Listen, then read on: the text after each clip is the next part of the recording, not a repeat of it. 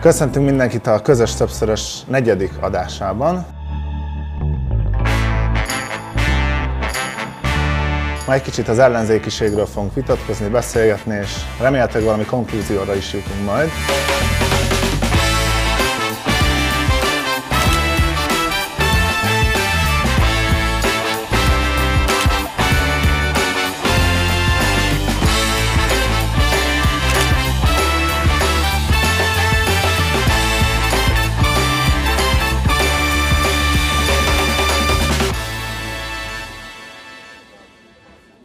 Kezdjem? Kicsit izgulok, mert nem én szoktam középen ülni, de majd most szeretném a Csoki is egy kicsit jobban belefolyni a beszélgetésbe. Vendégeim dr. Márkizai Péter, Hódmezővásárhely polgármester és a Mindenki Magyarország a néppárt elnöke és alapítója. Itt van velünk Mona Gábor, aki ugye a Jobbik volt elnöke, jelenleg a második reformkor párt elnöke, és Puzsai Robert független értelmiségi. Ez, ez jó? Jó lesz. Szerintem is. Ezzel együtt tudok élni. Sok témát hoztunk, úgyhogy majd ne haragudjatok, ha néha lehet, hogy egy rövidre zárjuk, mert azért minden hárman tudtok beszélni, szerintem, de próbálunk itt átmenni pár témán, és szerintem először is kezdjük a, kezdjünk egy dolog, amit jobb, ha az elején szerintem tisztázunk. Péter, neked volt egy megjegyzésed, a, hogy Vona Gábor szerinted a Fidesz indított ellened, hogy, hogy ezt fenntartod és hogy ezt azt, hogy erre tudj, tudjunk itt reflektálni előbb, igen. De reflektálhatunk rá is természetesen. Abban az értelemben fenntartom, hogy az ő pártjának az indulása az a Fidesznek jó. Azt nem mondtam, hogy a Fidesz indította, azt mondom, hogy a Fidesznek ez jó. De akkor ezt nem, nem, nem így gondoltad, vagy csak így kontextusából kiragadtál? Nekünk nagyon régi részben barátságunk van, ezt idézőjelbe értem természetesen, tehát ez nem egy személyes barátság, de én nekem az indulásom szempontjából meghatározó volt nem csak Puzsé Robert, akinek a szövegét hallgatva döntöttem el, hogy elindulok vásárhelyen a polgármester választáson, hanem a néppártosodó Jobbik és Vona Gábor személyesen is és az ottani vitáink egyike az mind a mai napig kísért, ez a visszaléptetés a 18-as parlamenti választáson. Tehát nyilván a a vita azóta is ott áll, igen, tehát hogy hogyan lehet a Fidesz leghatékonyabban leváltani, és hogy ebben éppen a Gábornak az álláspontja az segíti a Fidesz leváltását, vagy nem. És ez esetben úgy érzed, hogy gátolja? Hát igen, nekem van ilyen fenntartásom. Hogy... Gábor? Hát nekem meg nincs, nyilván. e, és én azért tartom egy picit rossznak, hogyha ha nem figyelünk ilyen esetekben a mondatainkra, mert én egy picit erősebbnek hallottam, lehet, hogy én hmm. vagyok már ki élezve nagyon az ilyen gondolatokra, mert azért nyilván az ember hosszú politikai múlt után már lehet, hogy belelát olyat is egy-egy mondatban, mi nincs benne, de én azt gondolom, hogy ott az egy erősebb mondat volt Péter a részedről. Hát a alapból lettem kivéve, talán így én ilyenre is emlékszem, csak én, én, én ezeken így túl, túllépek, tehát hogy majd a munkánkkal, a programunkkal, a tevékenységünkkel bizonyítani fogjuk, hogy amit Márkizaj Péter mondott, a sugalt, az nem igaz. Legyen így. Márkizai Péter indulása nem a Fidesznek jó? Hadd kérdezzek bele. De én azt remélem, hogy nem, természetesen. Nem azért, mert ugye most attól függ, hogy melyik választásról beszélünk, de most például a... van egy európai parlamenti választás. És azt gondolom, hogy az európai parlamenti választásnál nagyon fontos tét az, hogy az európai néppárthoz lesz olyan párt, amely tud csatlakozni, és onnan hosszú távon, ez egy hosszú folyamat, a KDNP-t is ki lehet majd golyózni. Tehát a Fidesz kikerül az Európai Parlament legerősebb pártcsaládjába. Én azt gondolom, hogy nekünk ez a missziónk. Vona Gábor alapít egy kis pártot, amelyik nagyjából az 5%-ért megy, és ez az indulás, ez a Fidesznek jó. Már Kizai Péter alapít egy kis pártot, amelyik szintén az 5%-ért megy, és ez, az, ez az indulás nem a Fidesznek jó. Én ezt mi a különbség? Mi, mi képezi a különbséget? Csak hadd értsem. Én azt gondolom, hogy az előző sok év az képezi a különbséget. Tehát leginkább, amit mondtam, hogy az Európai Néppárthoz kell egy csatlakozó magyar párt, meg ugye a Gábort én három dologért kritizáltam ebben a megszólalásomban, ugye az ötben való szereplés volt a másik, tehát én nekem nagyon jól esett, amikor még az előválasztáson esélytelen jelöltként, ahogy te is, Gábor is, hogy mondjam, teret biztosított egyfajta támogató hozzáállással. Amikor én lettem az ellenzék miniszterelnök jelöltje, akkor már nem. Az ötben ugye az ellenzék kritikája azt gondolom hasonlóan a Fidesznek jó, akárhogy is nézzük, és nyilván én mindig el szoktam mondani, amikor Gábor nagyon helyesen aláírás gyűjtött, vagy szavaztatást szervezett a külhoni magyarok egyforma hozzáféréséhez a választások kapcsán. Én ezt az aláírást támogattam, de a közös élünkben rögtön azzal kezdtem, és ez 2021 nyarán volt, hogy közöttünk van egy nagyon lényeges különbség, még a 18-as választásokra visszamenőleg, amikor én úgy gondolom, hogy Gábornak és még a Jobbikon belül is azt láttam, hogy ennek van tábora, Gábor leszámítva, a visszalépéssel 13-mal több országgyűlési képviselő lett volna, és Gábor megnyerte volna egyébként a gyöngyösi körzetet. Tehát én akkor is elmondtam, azt klasszikus mondatom ebben az esetben az volt, hogy vagy ostobaságnak, vagy árulásnak tartom, és én egyáltalán nem tartom ostobának a Gábor. Tehát árulónak tartasz. Akkor maradt ez az egyik, ez a, ez a lehetőség. Tessék? Nyilván ezt oda bízzuk a mondat befejezésére. Egy kicsit madártávlatból próbáljuk elemezni ezt a jelenlegi szituációt, akkor abból szerintem pont az jön le, hogy, hogy az ellenzéknek a Gordiuszi csomója az az, hogy hogyan lehet a NER rendszerében, amelyben végül is minden politikai kezdeményezés valahol a ner erősíti hiszen azt a látszatot kelti, mint hogyha egy normális demokráciában élnénk, ahol politikai közösségeket lehet létrehozni. Hogy lehet a NER ilyen gravitációja közepette úgy politikai tevékenységet folytatni, hogy az ne a NERT erősítse. Tehát szerintem most én nem akarom itt a magam személye meg a Péter állítása közötti vitát túlélezni. Nyilván nem esett jól, meg, meg, meg, meg szerintem nem is a jövendő politikai kultúra része az, hogy, vagy legalábbis remélem, hogy címkézgetjük egymást, és az és meg a hogy helyett tárulót meg ostobát használunk. De hogy madártáblatból nézve, nem ez a Gordiuszi csomó, és, és az, az én álláspontom, illetve a mi álláspontunk, a másik reformkor álláspontja az az, hogy alternatívát kell képezni a NEREN belül, és ki kell lépni ebből a koordinátorrendszerből, hogy Orbán vagy Gyurcsány, és hogyan váltsuk le Orbán Viktort, mert az arra a kérdésre, ha valaki abba a kérdésre akar csak válaszolni, hogy hogyan váltsuk le Orbán Viktort, akkor lényegében erre a válasz csak az lett, hogy Orbán Viktort fogja hatalomban tartani. Ez egy ilyen paradox szituáció. Én azt hiszem az első vagy a nulladik lépés az, hogy ebből ki kell lépni, és, és el kell kezdeni egy inkább kulturális, társadalmi, közösségi alternatívát képezni, mint politikait. És a másik reformkor, ami pártunk, az nem is pártként tekint ilyen értelemben önmagára, hanem egy politikai, társadalmi közösségként amely alternatívát próbál képezni a, a NER rendszerében. Tehát itt nem egy pártal, nem egy kormányjal állunk szembe, de még csak nem is egy rendszerrel egyébként, hanem egy, hanem egy, egy, egy, egy hálózattal, amelyik a magyar társadalom mentális ö, ö, kiszolgáltatottságára telepedett rá. Nekem az az érzésem, hogy ö, ö, a Vona Gábor és a Márkizai Péter egyaránt a magyar Donald Tusk szerepéért indult. Ugyanazokért a szavazókért nagyjából, ezért a jobb-közép mm, szavazóbázisért, valami olyasmiért, amit a Fidesz cserben hagyott, valami olyasmiért, amit a Fidesz képezett 98 és 2002 között, és amit aztán a Fidesz fel, felmondott, vagy akiknek a képviseletét a Fidesz felmondta.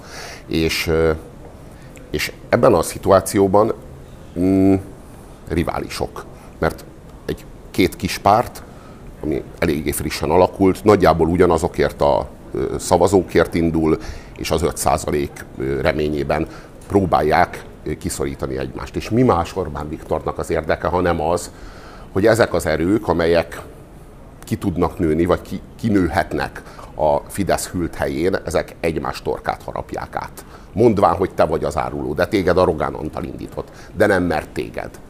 És mi van akkor, hogyha, hogyha Rogán Antal szerepe ebben az egészben annyi, hogy pontosan látja és érti, hogy amíg ezek az erők egymással szemben viaskodnak, vagy egymás torkát akarják átharapni, addig, addig Orbán Viktor, meg az ő kormányzó képessége az, az kétségtelen marad. Nem egymással, tehát nem egymás árulózása, meg nem egymás ö, ö, torkának az átharapása lenne, lenne a cél, hanem az lenne a cél, hogy valamilyen módon egy, egy kor, kormányzó képességet, egy emelkedettséget, egy, egy kulturális megalapozottságot, egy, egy másik Magyarországnak, egy alternatív Magyarországnak a szellemét lehetne megszemélyesíteni, ahogyan a Donald Tusk képes volt egy másik Lengyelország szellemét versenyeztetni a Kaczynszkiék Lengyelországával, és végül aztán ez a, ez a Lengyelország ez meg tudott valósulni. Hát először is e, úgy gondolom, hogy erre lenne szükség. Ahelyett, hogy hát Rogán Antal receptje alapján ezek az erők egymás torkának esnek. Én azt gondolom amúgy, hogy Alapvetően az, hogy, hogy, hogy valaki alapít egy pártot, mert van egy elképzelése az országról, hogy hogyan kéne működnie, és maga köré gyűjti azokat az embereket, akik hasonlóan gondolkoznak, és lesz akár egy 5%-os pártja, akár egy 10%-os pártja. Ezzel nekem alapvetően semmi problémám nincsen, és valószínűleg egy jó demokráciának így is kéne működnie.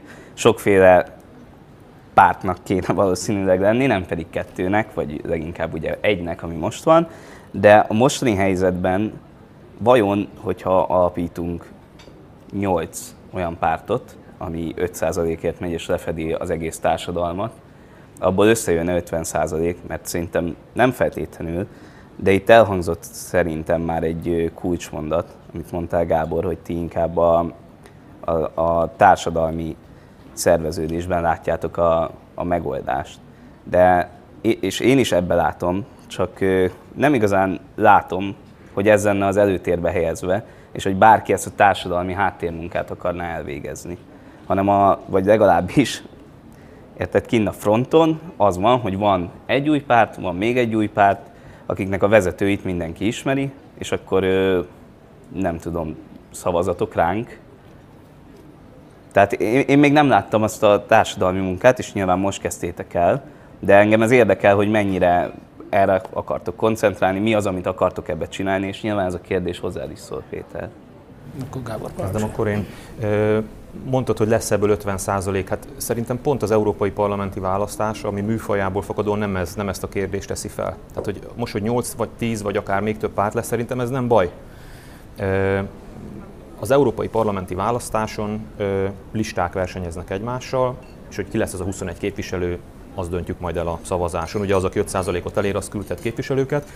És szerintem ez a választás valójában arra lesz jó, hogy a magyar társadalom az ellenzéki túlkínálatot egy picit, hát hogy mondjam, megtizedelje de lehet, hogy leharmadolja, vagy lefelezi, mert nagyon, abban igaza van mindenkinek, hogy nagyon sok párt van, csak ezt nem összefogással kell megoldani. Tehát amikor az összefogás kifejezés elhangzik, akkor én most már azt gondolom, hogy az nem is a kormány leváltásáról szól, hanem a politikai túlélésre egyre kevésbé alkalmas ellenzéki pártok leválthatatlanságáról.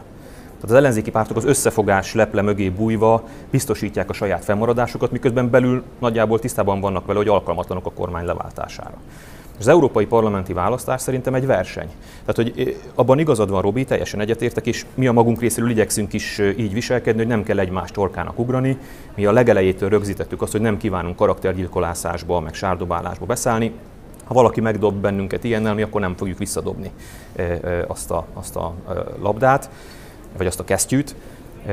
És az európai parlamenti választáson megpróbáljuk azt megmutatni, hogy az, amit mi képviselünk, a másik reformkor jövőképe, az egy életképes politikai alternatív, és ez egy verseny. Tehát itt most azt gondolom, hogy legyen szabad piac, és bízzuk a választókra azt, hogy, hogy eldöntsék, hogy a különféle alternatívák, vagy hát nem tudom, itt az alternatíva szó használható-e, a különféle politikai pártok közül kinek adnak lehetőséget a túlélés. Ez nem ez az igazi tétje, és hogyha már a kérdésed arra is vonatkozott, hogy, hogy hogyan akarunk mi mások lenni ebben, mi elsősorban nem a politikai, politikai párt klasszikus megnyilvánulásaira koncentrálunk, hanem a társadalmi szemléletmód megváltoztatására. Tehát a kiindulási mondatunk az, hogy nem kormányt, vagy nem csak kormányt, nem is csupán rendszert kell váltani, hanem társadalmi szemléletet. Tehát a mi diagnózisunk az, hogy a NER és az előtte lévő rendszerek is, a Kádár rendszer, a Horti rendszer, bizonyos értelemben a dualizmus is, valójában a magyar társadalom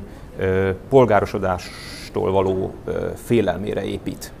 És Orbán Viktor, aki egyébként a polgári Magyarországnak volt ugye a zászlóvivője, 2002-ben fölismerte azt, hogy igazából ennek a népnek Kádár kell.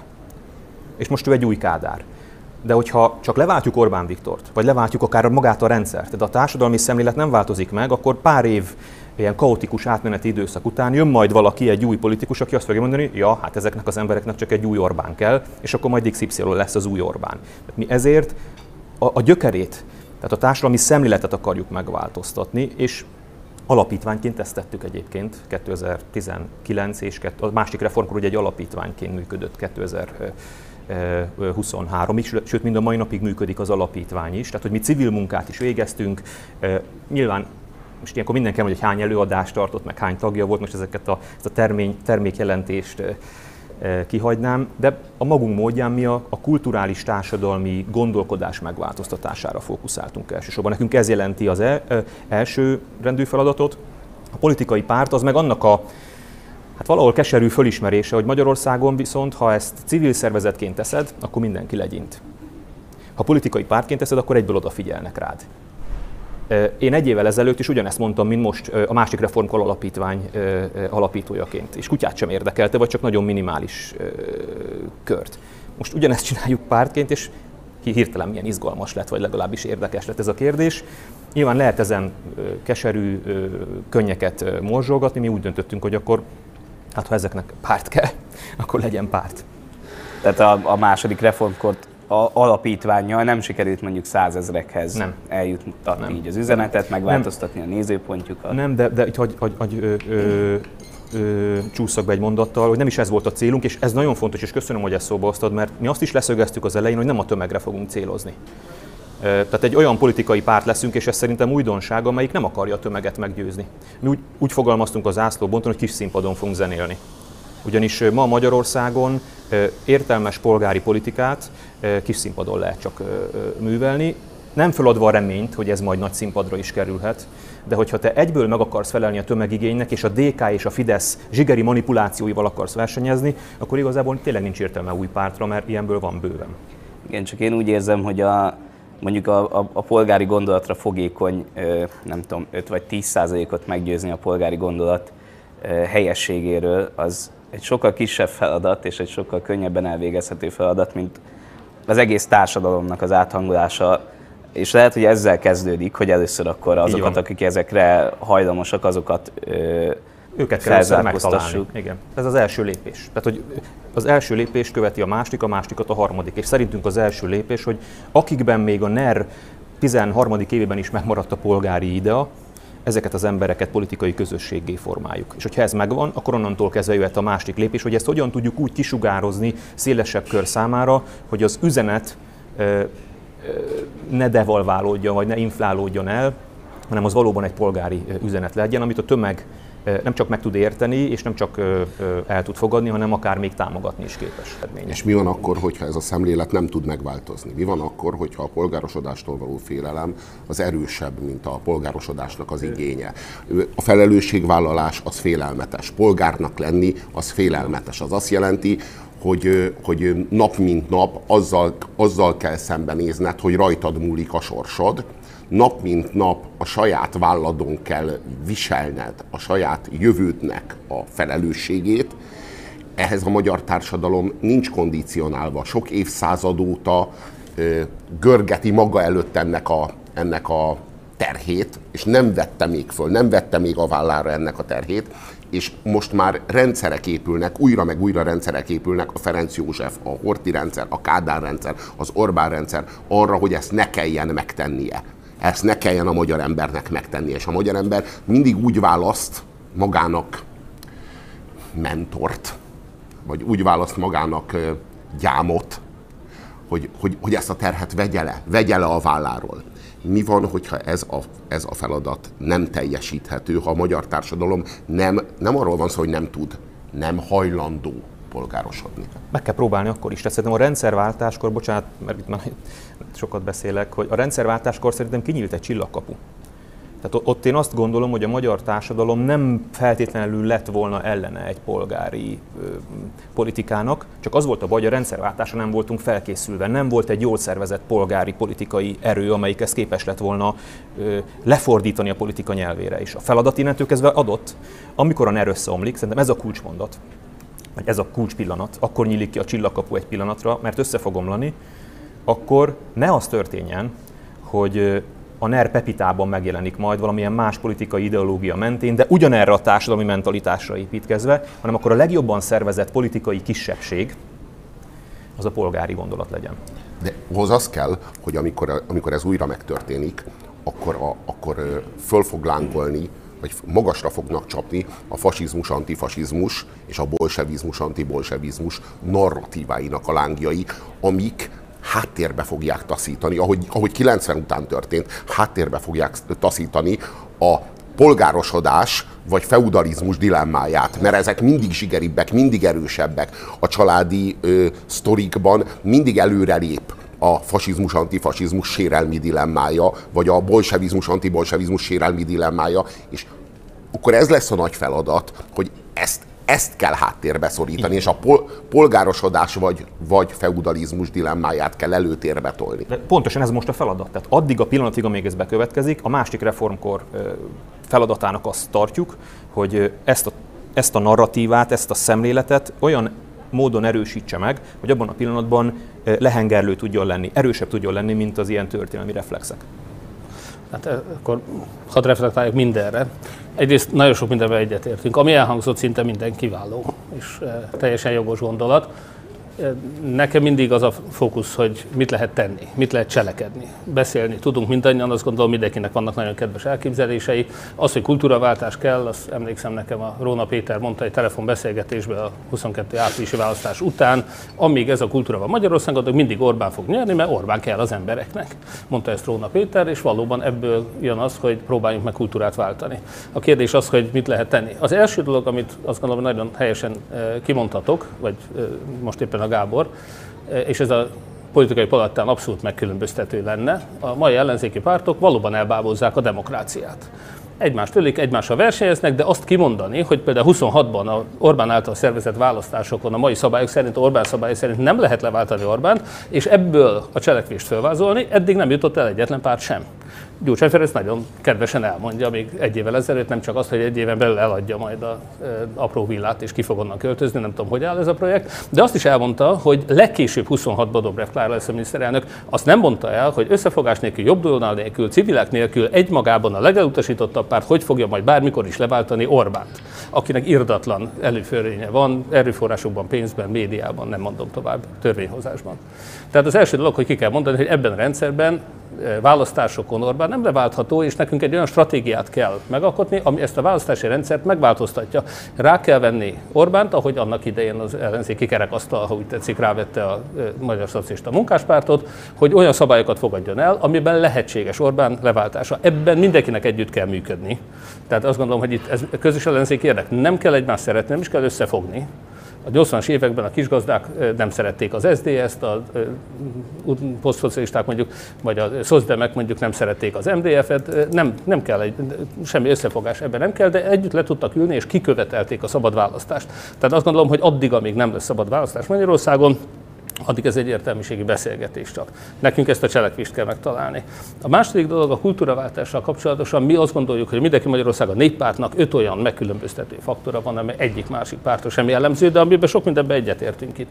Az egyik az, hogy kimondjuk, nem hazudjuk azt, hogy itt egy szabad választás lesz, ami majd Orbán leváltható. Ez egy nagyon fontos dolog. Mi nem ebbe az értelemben ellenzéknek, hanem ellenállásnak gondoljuk magunkat, és azt gondolom hozzá kell szokni. 80-as években vagyunk, egy soft diktatúra, azokat az eszközöket kell alkalmazni, amit egy soft diktatúra ellen lehetett alkalmazni. Ezt kell megtegyük. Tehát egyrészt ez a rendszer ellenzékiség. A második az önzetlen kiállás az üldözöttek mellett. Én nem látom azt a mai ellenzéki pártokban, a parlamentbe jutott pártokban különösen nem talán, hogy ők kiállnának minden üldözött mellett, pedig ez a minimum. Tehát egy diktatúrában, akiket üldöznek, Iványi Gábor, hogy más nem mondjak, de annak idején hatházi Ákost 5 hónapig, 4 hónapig, 3-ig nem eskette föl Kövér László, a másik 56 képviselőnek, nem tudom, sztrájkolni, bolykottálni kellett volna magát, viccesen szoktam mondani, nem komolyan értem, hogy fölgyűjteni magát a Kossuth téren. Tehát, hogy valamilyen tiltakozási formát kellett volna válaszolnak, és egyik sem tiltakozott. Én azt gondolom, hogy nekünk ezt meg kell tenni. Harmadik dolog, hogy kell valóban egy kultúraváltás, amiről itt beszéltünk. Én azt gondolom, hogy egy picivel mi ennél tovább tudunk menni van olyan dolog, a kiállás is, igen, az üldözöttek melletti kiállás, de például az, hogy mi transzparensen elszámolunk a forrásainkkal, adományokból kampányolunk, és azokkal nyilvánosan elszámolunk, amiben még a titkosszolgálat sem tud belekötni. Végezetül ott van az, hogy bennünket nem a NER finanszíroz. Ez ugye mind a hármunkra igaz itt. Hát azért nagyon fontos dolog, hogy az ellenzéki pártokat valóban lehet azzal fenyegetni, mint annak idején a Vona Gábor vezette Jobbikot. Amikor az ÁSZ elvette a 100 milliós forrásait például, és azzal lehet zsarolni. És akkor lehet, hogy Rogán megmondja a pártoknak, hogy miről beszélhetnek, miről nem, ki mellett állhatnak ki, ki mellett nem. Mi függetlenek vagyunk a bármilyen finanszírozástól, és ezért a legőszintébb véleményünket képviselhetjük, elmondhatjuk, harcolhatunk érte. Nem utolsó sorban, amit említettem, hogy mi az Európai Néppárthoz akarunk csatlakozni, tehát ebben is van egy jelentősége, hogy onnan a Fidesz ki lehessen golyózni, hogy a legerősebb európai pártcsaládban is legyen a magyar ellenzéknek képviselője, a szabad magyar kultúrának képviselete. Ez szerintem egy szintén nagyon fontos szempont. A jövőt viszont úgy látom, hogy ha sikeresen küzdünk, és ebben, ahogy megint csak Gábor javasolta korábban, ügyek mentén együttműködve, nagyon sok olyan ügy van, amiben együtt lehet működni. E, és ezzel apránként kiskolapáccsal le lehet bontani ezt a rendszert, ezen kell dolgoznunk minden erővel, minden eszközzel. E, utána egy szabad választáson e, én azt remélem, hogy ez a polgári világ, amelyet mindannyian képviselünk és kívánatosnak tartunk, az teret nyerhet, nyilván. Addig, amíg, bocsánat, annyit még, hogy addig, amíg ilyen Fidesz sajtó van, addig hiába bár a legjobb program, a legszebb kiállás, a legnemesebb cselekedet is, amíg a mi programunkat a Fidesz hazugságai mutatják be az emberek többségének, és nem mi. Nem mi mondjuk el, hogy mi a programunk egy választáson, hanem a Fidesz fogja elmondani az emberek többségének, addig nem leváltható ez a rendszer. De hogy először rendszert kell váltani ahhoz, hogy kormányt tudjuk váltani, a rendszerváltás érdekében minden eszközt meg kell vizsgálni és alkalmazni kell. Hogy érzitek, nincs egy üvegplafon felettetek, mert azért az elmúlt 13 évben több elvesztett választás van mögöttetek, és hogy ez, hogy ez nem érzitek-e, hogy a személyetek túl sok kreditet elégetett már az elmúlt 13 évben, ahhoz, hogy ez tényleg kinője magát. Nem tudom, melyikünk kezdje, de én azt gondolom, hogy mind a kettőnknek van egy saját hitelessége a magyar lakosság bizonyos szegmensében. Ráadásul biztos, hogy van átfedés is, egészen biztos vagyok benne. Van olyan, aki mondjuk a jobbik korábbi magatartása miatt mondjuk a Gábort nem tartja elfogadhatónak, van olyan, aki az én kampánybeli tevékenységem alapján engem nem tart elfogadhatónak, tehát nyilván ez csak részben átfedés. Az, hogy üvegplafon van, ma mindenki fölött üvegplafon van. Tehát bárki, aki elindul Orbán ellen, pláne, hogy, ahogy Gábor is én is voltunk első számú kihívója Orbánnak, Orbán gondoskodik róla, hogy ezek az emberek, ezek migránsbetelepítő, gyermekátműtető, háborúpárti, egészséget, egészségügyet fizetősé nem tudom, országot tönkretevő gazemberek legyenek, és hát sajnos, aki ebből a forrásból tájékozódik, azok számára sem Gábor, sem én nem leszünk hitelesek. Van üvegplafon természetesen, de pont ez az, amiről beszéltem, hogy ezt tudomásul kell venni. Tehát a kis színpad az valójában az üvegplafonnak a, a őszinte bevallása. És nem is, nem is csak a személyekre szűkíteném az üvegplafont, hanem az üzenetre. Tehát azzal az üzenettel, hogy polgári Magyarország, a vitakultúra eh, megjavítása, vagy, vagy, vagy konstruktív átétele, ugye a másik reformkor itt csak zárójelben mondom, szeretné a vitákat is eh, megmutatni, hogy tehát mi azt is vállaljuk, hogy belül vannak vitáink ezt nem akarjuk elrejteni. Tehát csomó olyan kérdésben, amik kényes kérdések, marihuana legalizációja, eutanázia, eh, melegjogok kérdésében vannak konzervatívabb és vannak liberálisabb álláspontok, és úgy általában így szokta a politikai pártok egymást megosztani, hogy megkeresnek törésvonalakat, mi meg erre azt tudjuk mondani, hogy igen. Van, aki így gondolkodik, van, aki úgy, és akkor mi van, mi a baj? mi ebben a probléma? Nem egy olyan országot szeretnénk, ahol vannak közös ügyek, amelyek összekötnek bennünket, a másik reformkornak is megvannak ezek a közös ügyei, meg van egy csomó kérdés, amiben nem értünk egyet, de kulturáltan meg tudjuk vitatni. És szerintem ez egy, egy fontos kulcsmondat, hogy amilyen pártot építesz, olyan országot tudsz ajánlani. Ha megnézzük, hogy a szocialisták 2002 és 2010 közötti kaotikus országlása miért volt olyan, akkor azért, mert a pártjuk is ugyanilyen volt. És ha megnézzük, hogy 2010 után miért ilyen a NER, akkor azért, mert a Fidesz is ugyanígy lett fölépítve. Tehát, hogy lényegében van egy megoldó kulcs, nézd meg a pártot, és nagyjából tudod modellezni, hogy milyen országot fog építeni, és mi egy ilyen országot próbálunk úgymond ajánlani egyelőre így, így, így inkubátorban, a 2RK inkubátorában, ahol vannak közös ügyek, és vitát folytatunk. És ez a gondolkodás, azt gondolom, üvegplafon. Ez egyértelmű üvegplafon. Ezt tudomásul kell venni, és abba a távlatba kell helyezni, hogy ennek viszont azért van mégis értelme, mert amikor, amiről beszéltem, a NER összeomlik, és ez nem tudjuk, hogy mikor következik be. Ez lehet, hogy egy év múlva. Ez, ez biztos, lehet, hogy összeomlik? Mert... Az biztos, hogy össze fog omlani, és az, hogy az összeomlása után reparálja-e önmagát, vagy pedig valamilyen NER-hez hasonló mentalitású, de más ideológiájú párt kerül hatalomra, az attól függ, hogy lesz-e polgári alternatíva. Tehát szerintem a, most, aki polgári alternatívát épít, annak óriási felelőssége van a jövő ö, tekintetében. Mert lehet erre azt mondani, hogy hát ennek nincs értelme. Az egyik fórumunkon mondta egy fiatal, hogy hát amit ti csináltok, Gábor, az olyan, mint amikor egy 90 éves bácsi fát ültet. És ő ezt kritikának szánta, de igazából elfogadtam. Azt mondtam, hogy tök jó, pontosan. Tehát ha egy 90 éves bácsi fát ültet, akkor az azt jelenti, hogy ez a bácsi, ez a 90 éves bácsi ö, felelősséggel tartozik az önmaga életén túlmutató felelősséggel tartozik, vagy érez ilyet magában a közössége iránt. Tehát mi nem fogjuk leváltani 2026-ban nagy valószínűség szerint ezt a kormányt. De jelen pillanatban, amit építünk, mi úgy gondoljuk, ez visz ehhez a legközelebb időben, majd ki tudja mikor, de ez visz a legközelebb. És amit Péter, te mondtál, itt két megjegyzést hagy fűzzek hozzá. Az egyik, hogyha kultúraváltás van, és ha nem akarok megint az elejére visszamenni, akkor szerintem érdemes ezt a megnyilatkozásainkban is ezt a kultúraváltást megoldani vagy megvalósítani, hogy ne kerüljünk ilyen kellemetlen szituációba, mint itt a beszélgetés elején. A másik pedig az egy, az egy logikai bukfenc nekem, hogy nem tudjuk leváltani Orbán Viktort, de rá tudjuk bírni Orbán Viktort arra, hogy változtassa meg a választójogi törvényt. Tehát, hogy itt, szerintem ez, ez úgy, tehát, hogy ha Orbán Viktort rábí, rábírod arra, hogy változtassa meg a választójogi törvényt, akkor Orbán Viktort leváltottad. Hát így van. Ez hát a igen, hát igen. Ez de a, csak igen, így lehet leváltani. No igen, de nem, de, de hát hol van itt a logika na, de ez egy, ez egy, ez na, ez egy, ez, ez, egy, ez egy érdekes, érdekes dilemma. Tudomásul véve uh-huh. azt, amit Péter mond, nem vagyok meggyőződve róla, hogy így lenne, hogy választási törvénymódosítás nélkül Orbán Viktor nem legyőzhető, de Péternek ez a diagnózisa, fogadjuk el, hogy Péter így gondolja, oké. Okay milyen eszközökkel lehet Orbán Viktort a választási törvények megváltoztatására kényszeríteni. Amíg országgyűlési többsége van, nem kétharmada, ami van Orbán Viktornak választásról választásra, hanem csak egyszerű többsége van Orbán Viktornak, addig meg tudja szavazni a, szavaztatni a költségvetést az országgyűléssel. Addig Orbán Viktor nem kényszeríthető, nem zsarolható bele egy választási törvénymódosításba mivel lehet Orbán Viktor, tehát én, én, én érteni vélem a, a, a Gábornak a kifogását, ha Orbán Viktor egy, egy olyan mértékben zsarolható státuszba kerül, hogy őt bele lehet kényszeríteni egy, egy választási törvény módosításba, az már Orbán Viktornak jó formán a bukása. Már maga a bukása.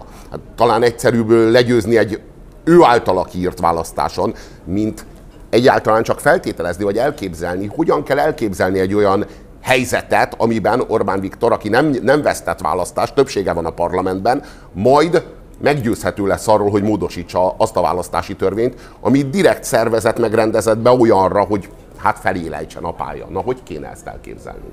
Szerintem ez a kulcs.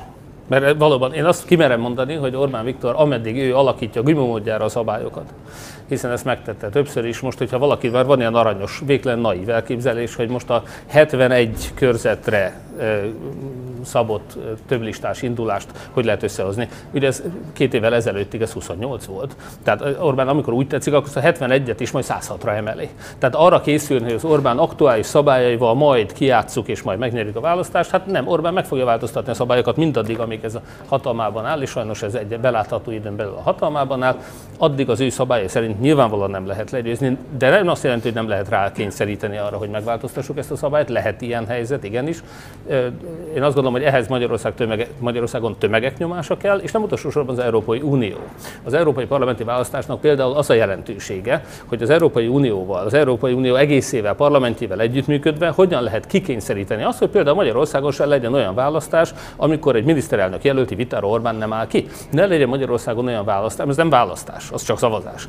Ne legyen olyan választás még egyszer, ahol az ellenzék legfeljebb minden erőforrását megmozgatva mondjuk 2500 óriás plakáttal kényszer, kényszerül küzdeni a Fidesz 25 ezer óriás plakátjával szemben. Vagy éppenséggel a köztévében nem mondják el a mi programunkat, hanem hazudoznak róla, és a legtöbb ember azt hiszi abban, a, és ne higgyük, hogy 2026-ban ez más lesz. Ha ezt a rendszert nem tudjuk megválasztatni, akkor 26-ban ugyanaz lesz a kérdés, hogy vége a világnak, ha az ellenzék győz, mert akkor átműtik a gyerekedet és elviszik Ukrajnába, vagy bármilyen háború háborúba meghalni, vagy a pirészek elfoglalják az országot és megerőszakolják az anyádat. Tehát mindaddig, amíg a Fidesz narratívája érvényes egy választáson, addig, amíg az emberek jelentős része azt hiszi, hogy erről szól a szavazás, addig nekünk ugye nincs esélyünk. De azt igenis apró kalapácsok munkájával ezt a falat ezt lehet bontani folyamatosan, és abban is Robinak igaza van, hogy Orbán Viktor ezt csak akkor is csak olyan mértékben fog engedni, ahogy nem tud ebből kimászni. Az Európai Unió most megmutatta a források visszatartásával, hogy igenis rá tud venni Orbán Viktor, rá tudja venni arra akár, hogy a általa ellopott egyetemeinknek a kuratóriumába ne a fideszes minisztereket, hanem más fideszes lojális embereket tegyen. Hát ez azért de talán ez, kevés. Ne, ez nagyon kevés. Ez a választás az nagyon kevés, de bocsánat, kezdjük el ott. Tehát, hogy ki kelljen állnia egy nyílt vitára. De erre például. kényszeríti rá. Tehát, hogy én Ez- ezt, ezt nem látom a te logikában, Gábor, hogy, de, de, de, más. hát de ennél többre, ennél kevesebbre nem tudjuk rákényszeríteni, nem, nem, nem Akkor- hogy arra, hogy kiálljon. Tehát, hogy, hogy, lát, tehát, hogy úgy látod Orbán Viktornak a, a személyiségét, és szerintem itt van egy ellentmondás abban, amit mondasz. Tehát úgy látod, hogy Orbán Viktor nem váltható le, mert, mert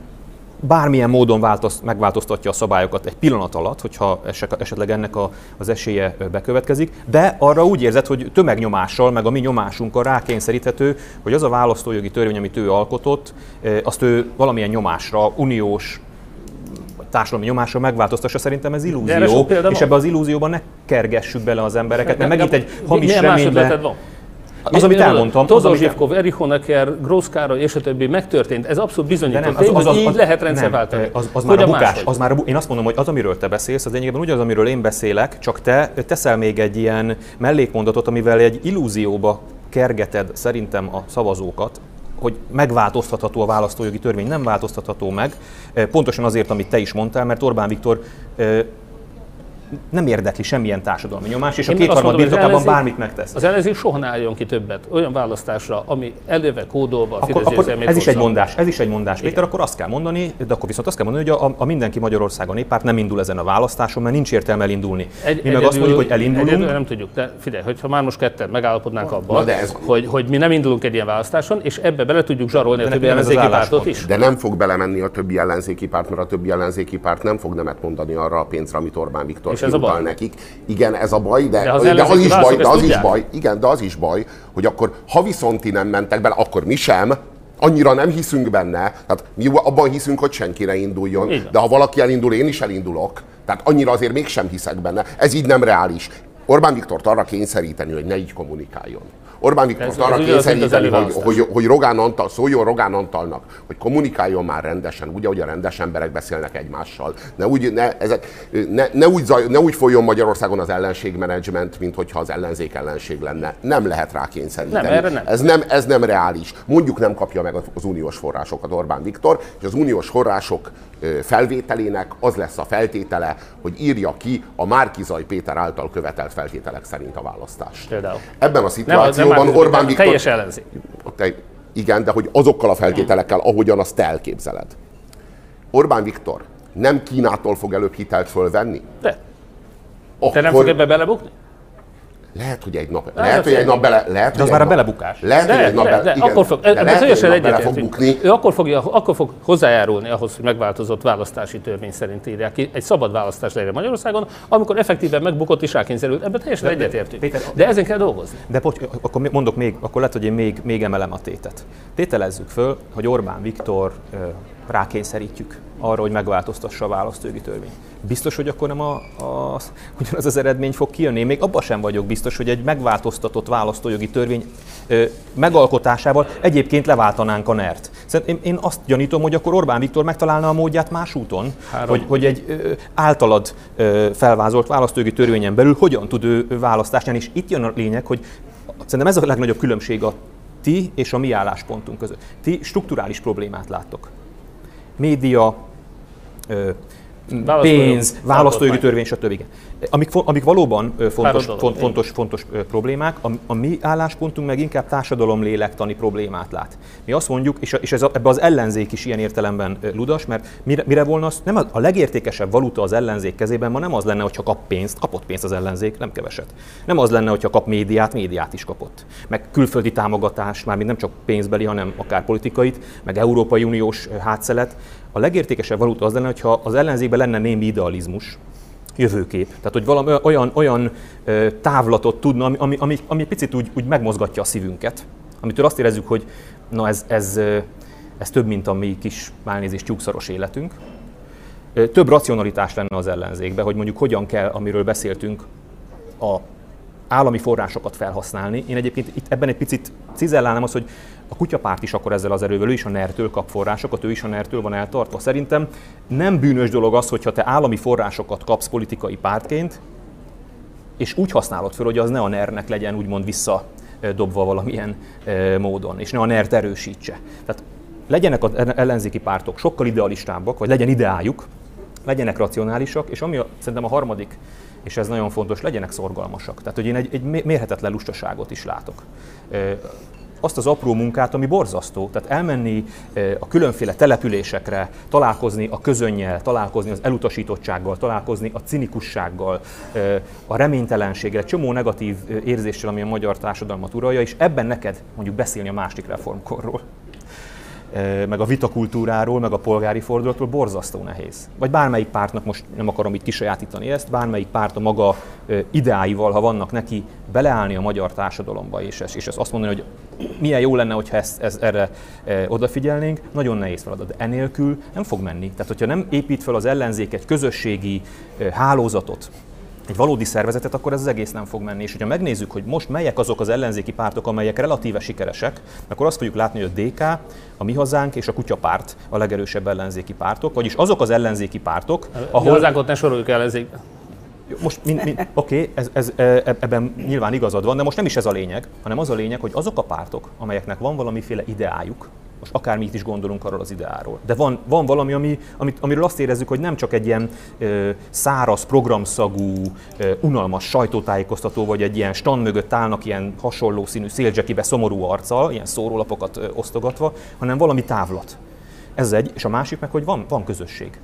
Tehát Gyurcsány Ferencről nekem nagyjából sejtitek meg a nézők is, hogy mi a véleményem de, de Gyurcsány Ferenc az egyik interjújában azt mondta, és akkor is sajnos megerősítette bennem azt, hogy ő az érti a politikát, amikor megkérdezték, hogy mit csinál maga elnök úr. És azt mondta, hogy folyamatosan a kis pártomnak a apró cseprő ügyeit intézgetem, telefonálgatok, beszélgetek, nyugtatgatok, békítgetek, tehát lényegében törpapaként a közösséget szervezi. Most melyik pártelnök csinálja még ezt rajta kívül?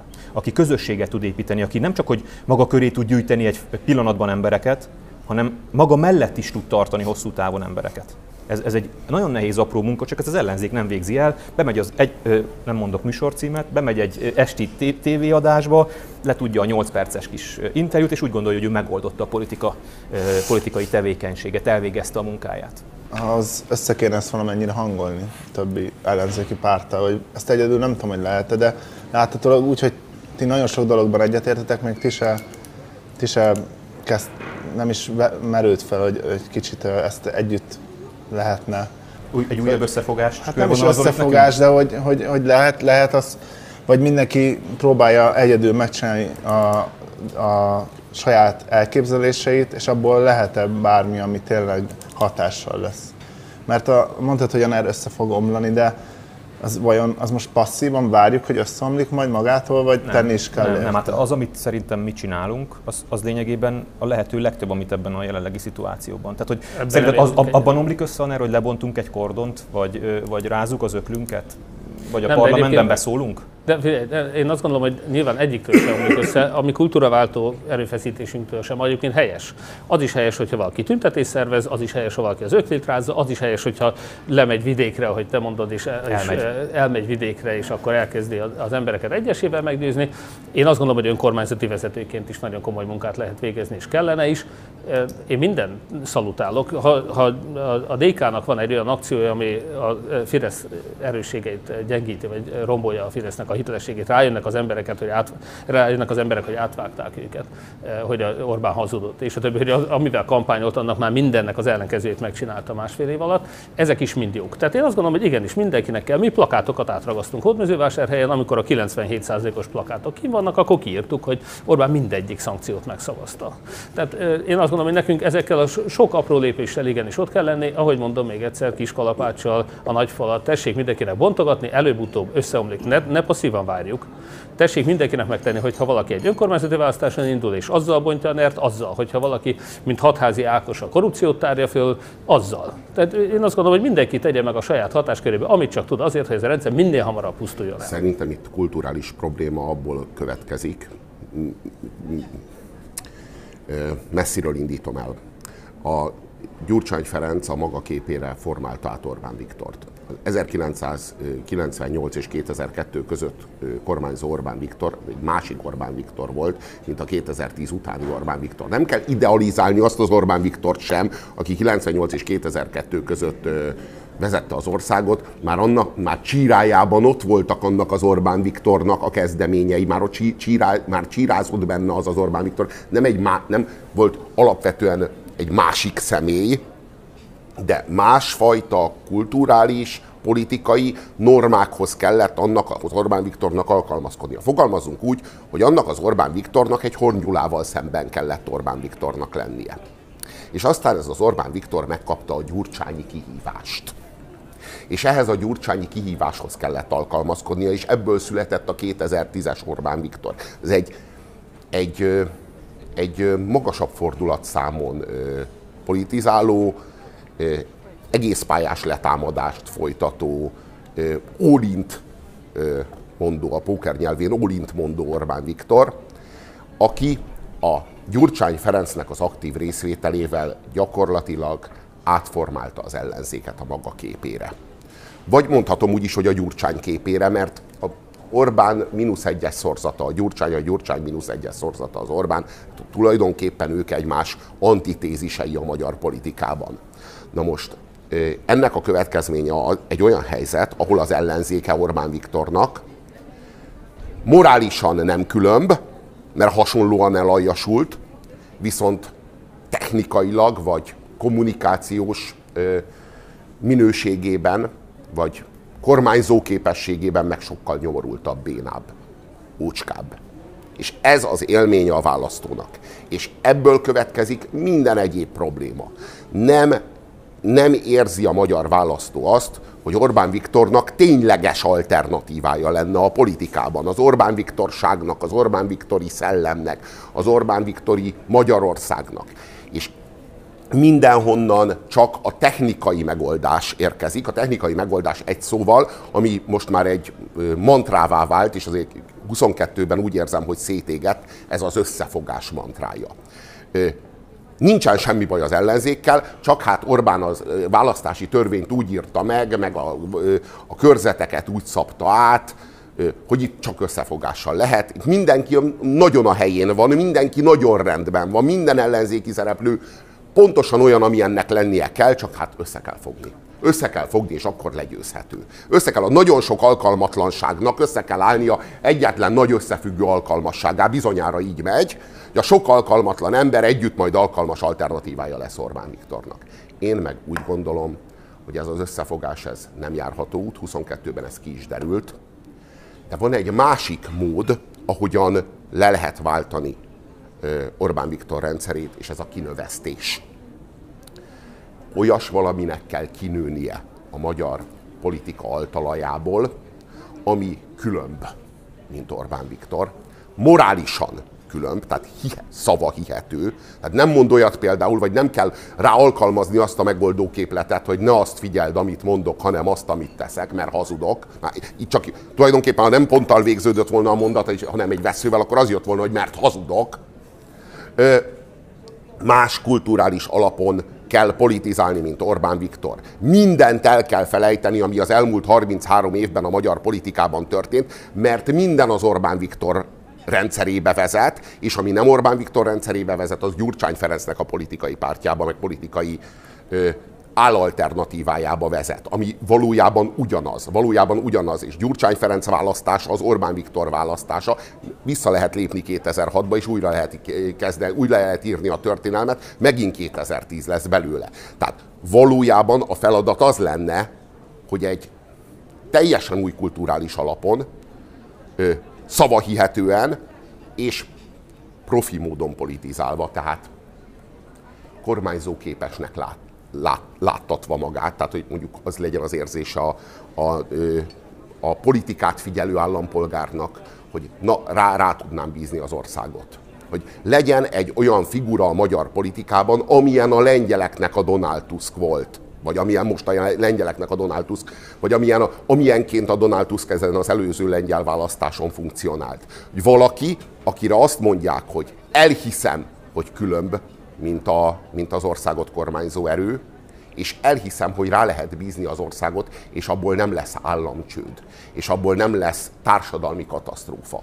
Jelenleg az igazi probléma az, hogy a magyar politikának nincsen Donald Tuskja, nincs egy ilyen szavahihető és megbízható alternatíva, akire a magyar ember rámerné bízni az országot. Hogyha lenne egy ilyen, ennek a valaminek, vagy ennek a valakinek kéne kinőnie, de ehhez valahogy kulturálisan az illetőnek mindattól a rossz beidegződéstől, ami a magyar politikát képezi, el kéne szigetelnie magát. Valahogy, valahogy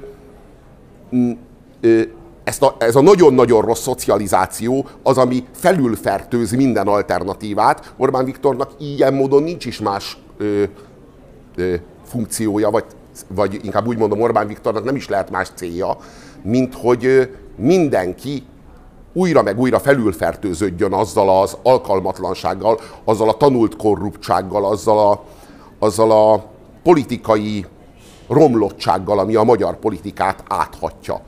E, valahogy egy, valahogy egy belső lelki árbócrúthoz kéne, hogy kötözze magát az, aki majd kinőhet alternatívaként, és, és nem elsajátítani a rossz beidegződéseket. Na én ezzel szeretnék leginkább vitatkozni, amit most Robi mondott, mert az elmúlt másfél évet ez a, narrat, ez a, kommunikáció uralta az ellenzéki médiában is, és az ellenzéki pártok részéről is. Most amikor az egyik letámadja a másik, a Donát Anna hazugságkultúrájáról ír a DK kapcsán, és a többi. Én ezzel egy alapvető dologban nem értek egyet, és visszacsatolhatok Gábornak erre az idealizmus jövőkép esetére is, hogy mindaddig, amíg a magyar kommunikációs térnek anyagi és média okokból a Fidesz a meghatározó szereplője, addig nem lesz ilyen. Mondhatnám mondhatnám szerintlenül talán, hogy 22-ben pont azt próbáltuk meg, amit most te mondtál, Robi. Én azt gondolom, hogy még azt is rá tudtuk venni Gyurcsány Ferencet, hogy ne vegyen részt a kampányba, amennyire rá lehetett venni. Nyilván e, trollkodott, de ezzel együtt. És azt gondolom, hogy ő nem volt ott egyetlen rendezvényen se, mégis gyurcsányisták lettünk. A, nem tudom hány plakát kampány volt arról, hogy én a Gyurcsány embere vagyok. Bárki más elindult volna, ugyanezt csinálta volna a Fidesz. Nyilván Dobrev Klárával, meg Karácsony Gergővel könnyebb dolga lett volna, velem nehezebb dolga volt, de ugyanazt el tudja érni, mert megvan az az ereje, megvan az a forrása. Tehát bárki el fog indulni, bármilyen tisztességes, bármilyen hiteles, bármi jól vezeti a saját közösségét, városát és a többi, ő ugyanúgy háborúpárti, migránspárti, stb. lesz, és innentől kezdve hiába. Tehát nem a Donald Tuskot egyébként, amit te talán kevésbé figyeltél, a Donald Tusk ellen ugyanezeket az eszközöket használta a Kaczynszki. De nem működött. De mű, hát nem működött azért nem, mert ott is van egy százalék, egy szavazott százalék, nyilván legerősebb párt Kaczynszkiék lettek így is, de azt el tudták érni, hogy az embereknek egy jó része nem hitte el azt a lejárató kampányt, amit a Tusk ellen folytattak. Azt is el tudta érni, megpróbálták még a Tuskot is kiszedni eh, jogi eszközökkel, és kitiltani a választásról. Ez nem sikerült, ugye őt is lefestették orosz ügynöknek, emlékszel erre a eh, kísérletére a Kaczynszkiéknak. Tehát a lengyel demokráciáról egyébként Magyar Bálint írta le rendkívül szakszerűen azt, hogy az még egy kezdődő bimbózó, eh, még szárba nem szökkent a hogy mondjam, diktatúra vagy, vagy autoritár rendszer. Nem történt meg az az áttörés, ami Magyarországon már régen megtörtént. Magyarországon már egy stabilan kiépült autokrácia van. Tehát az, ami Lengyelországban sikerülhetett, az nem a Donald Tusk jelenség miatt van, hanem amiatt, mert az még egy nem kiépült autokrácia volt. Orbán Viktor meg egy kiépült autokrácia. Tehát, Tehát Magyarországnak van Donald Tuskja. Nem, nem csak, azt mondom, egy, hogy csak, ez egy, csak ez egy túlságosan... Nem, én azt mondom, hogy ne várjatok messiást, ezt kell mondjam nektek mindenkinek. Tehát azt gondoljátok, hogy majd jön egy ellenzéki valaki, aki hiteles lesz, elindulhat Puzsai Robert, elindulhat Vonagábor, elindulhatok én, nem lesz olyan messiás, akit a Fidesz nem tud összegyurcsányozni, háborúzni, migránsozni. De nem, de, nem lehet, hogy, de, de nem lehet, hogy de akkor ne várjunk rá. De nem lehet, hogy eljön egy olyan pont, ahol ezek a vádak már e, kicsorbulnak. De lesz új. Ezzel az erővel mindig lesz új. De, de hogy ez a kommunikáció, ez mindörökké garantálni fogja Orbán Viktornak a hatalmát, mert ez ilyen egyszerűen működik, hogy ráolvassa, rajta ragad, én, én hiszek abban, hogy nekünk a kommunikációnkkal, ha nem arra várunk, hogy valaki tökéletesen jön, mert ilyen nem lesz, olyan, akit a Fidesz nem tud lejáratni, ilyen nem lesz. Olyan viszont lesz, és a 80-as években is így dőltek meg ezek a diktatúrák, amikor az embereknek már annyira elege lesz Orbánból, összekötik a szegénységgel, a nyomorral azt a korrupciót, azt a stílust, amit ő csinál, azt az Európával inkompatibilis kelet felé árulás, orosz érdekek, kínai érdekek kiszolgálása, és a többi, amikor összekötik azzal, hogy valamiért a magyarok, és, és tényleg olyan nagyon furcsa ezt, hogy mennyire nem látják be az emberek Magyarországon, még olyan agymosás zajlik, hogy még mindig nem kapcsolták össze, hogy miért van az, hogy egy millió magyar elhagyta az országot, az mind nyugat felé megy, Orbán meg kelet felé megy. Hogy valahogy nem hihető az emberek számára, hogy Oroszország meg Kína az a mennyei birodalom, ahol majd hatalmas jólét lesz, amíg nem fogják az emberek összekötni Orbánt a nyomorukkal, mint a ceausescu is. Először nagyon szerették a románok, utána pedig rájöttek, hogy a Ceausescu minden bajuknak az okozója. Amikor Orbán Viktort a magyar lakosság 80%-a, mint minden bajok okozóját fogja beazonosítani, nem azért, mert jön egy messiás, egy olyan, aki majd mindenkinek nagyon tetszik és nem lehet lejáratni, hanem azért, mert mindaz, ami rossz, az összekötődik Orbán Viktorra, akkor fogják elzavarni. Ezzel tudod, mi a baj, Péter, nem ez egy kulcs különbség megint közöttünk, és akkor mi van? Tehát, hogyha kialakul ez a dű, mert egyébként valószínűleg ki fog alakulni, ahogy én is mondtam, meg fog bukni a NER, és kialakul ez a társadalmi dű, és az emberek azt fogják mondani, hogy minden bajunk okozója, aki eddig minden örömünk okozója volt Orbán Viktor, most minden bajunk okozója. Orbán Viktor elüldözzük, de hogyha nincs megképezve, hm? akkor ott nem az a polgári alap, ami ebben a szituációban nem engedi azt, hogy Magyarország megint ugyanabba a nyomvonalba lépjen, csak más színekkel. Tehát a 80-as évek, Gábor, ne haragudj, 80-as években ismerte valaki Antal Józsefet? De most én nem, ismerte, nem, de most nem, nem ismerte, nem, nem, nem, nem, arra vár. Nem, nem, nem, az emberről beszélek, Péter. Én arról beszélek, hogy a társadalmi hangulat, majd amikor a NER szomlik, a NER ellen fog fordulni. Igen. De, ne, de, de, nem, de az igazi kérdés az az, hogy tudunk-e polgári Magyarországot? Tudunk. Hát de nem, hogyha nem építjük meg, és csak a társadalmi dühöt akarjuk majd ott becsatornázni egy politikai váltásra, akkor, akkor ugyanott vagyunk megint a feladónál. Anélkül és ezért nem lényeges, lehet rendszerváltás. Utána persze, hogy lesz. Utána is ott, ott lesz csak, csak Gyurcsány is, ott lesz a maradék Fidesz is, meg ott leszünk mi is, és majd mind, lesz egy szabad választás, a végén mind 90-ben ki, kidobja a gép, kidobja nem, a, a gép nem a szavazat. Ki semmit. A szavazat ki fogja dobni, hogy milyen koalíciót ki tud fölépíteni, és milyen. Egy demokráciában az a, így a, gép, a, hogyha a gépre várunk, hogy az kidobja, akkor majd ki fog egy dobni, egy új Orbán Viktort fog kidobni. Nem fog kidobni, hogyha... Jó, csak hagyd mondjam el, hogy szerintem meg. hogy ne dobjon ki Orbán Viktort a gép. Én továbbra is azt mondom, én nem, nem hiszem, hogy én lennék a magyar Donald Tusk. Nem is szeretnék az lenni, de abban nagyon egyetértek veled, hogy olyan politikai alternatívára van szükség, ami teljesen kilép ebből a Gyurcsány-Orbán koordináta rendszerből. És én megint a jövőképhez utalnék vissza. Szerintem nem programversenyt kell folytatni a Fidesz-szel. Nehéz is mert nekik nincs. De nagyon fontos a program, tehát az, az viszont engem zavar, hogy az ellenzéki pártok már nem foglalkoznak a programmal, mert, mert nem programversenyt kell, de akkor legalább lenne jövőképverseny. Tehát látnám azt, hogy, hogy van az ellenzéki pártok részéről valami olyan jövőkép, és nem csak egy, egy ilyen ö, foszlányos dolog, hanem egy kidolgozott koncepció, amire, ami, amiről azt lehet mondani, hogy egy ilyen pillanatban a magyar emberek képesek abban meglátni az alternatívát. Szerintem ez a kulcskérdés. De és most lehet, hogy, le, lehet, hogy elfogult leszek, lehet, hogy elfogult leszek, de azt gondolom, hogy a másik reformkor az azért jó jövőkép, mert a mi nemzeti minimumunkra épít. A mi nemzeti minimumunk történelmi értelemben a reformkor. A szélső baltól a szélső jobbig mindenki egyetért abban, hogy, hogy ez egy jó dolog volt. Kevés ilyen időszak van az elmúlt 200 évünkből, most lesz egyébként 2025-ben 200 éves a reformkor. Kevés ilyen időszak van az elmúlt 200 évünkből, sőt, szinte nincs is, amiben egyetértünk mindannyian.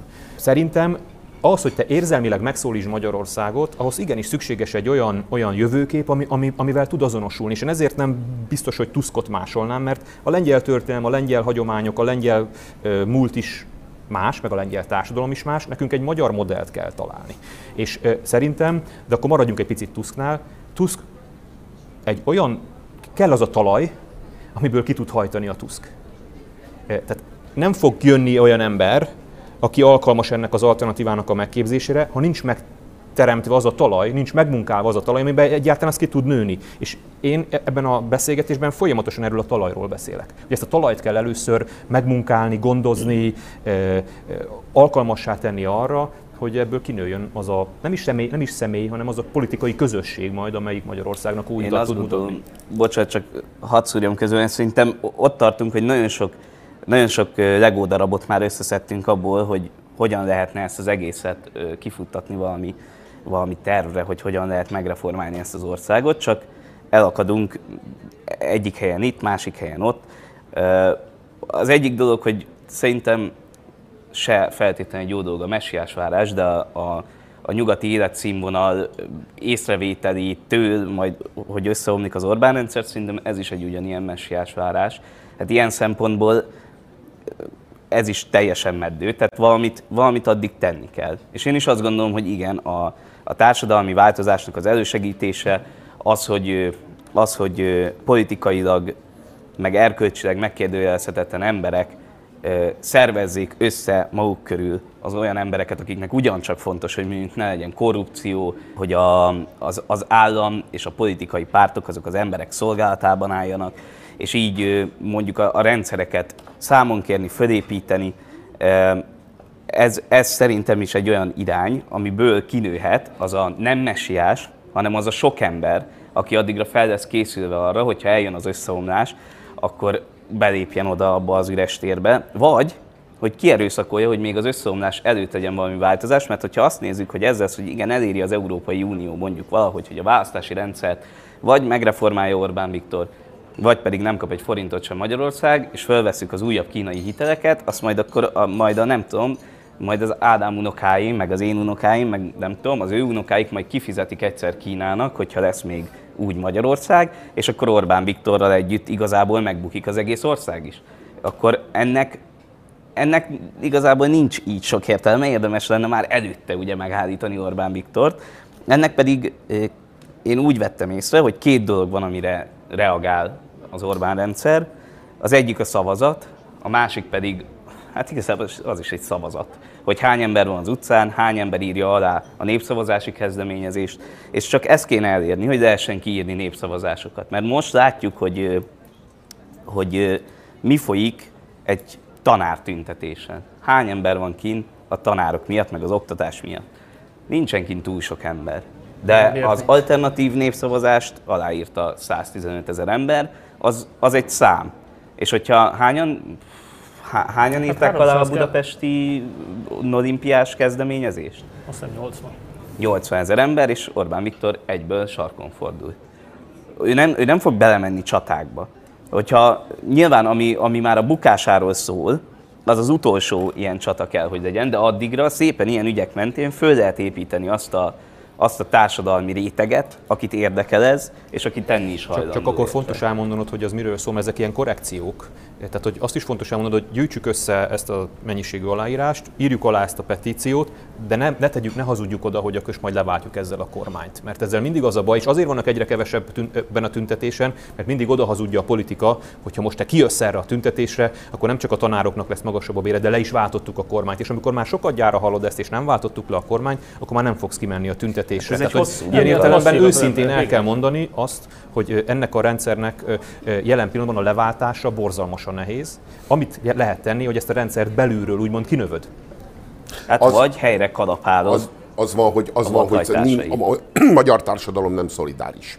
És azért nem szolidáris, mert nincsenek ilyen tanult mintái, mert nem tapasztalta meg a saját erejét, mert soha nem tapasztalta meg, hogy a szolidaritás kölcsönösséget okoz, hogy az ő szolidaritása aztán majd szolidaritássá válik ő iránta, vagy nem volt nem. sikerélményed? Igen, ez, ez, ez a sikerélmény ez elmaradt, és ezért Orbán Viktor társadalmi csoportokat ugyanúgy szalámiz le, ahogyan politikai alternatívákat, vagy alternatívának látszó erőket, amitől Orbán Viktor egy kicsit is tart, azt leszalámizza. Amitől nem tart, azt ott hagyja, sőt, kicsit megtrágyázza, hagy nőjön. Itt egy, van egy nagyon rossz politikai szocializáció. És ez az, ez az ingerültség licit. Ezt, ezt Gyurcsány Ferenc diktálja az ellenzéknek, az ellenzék teljes egészének.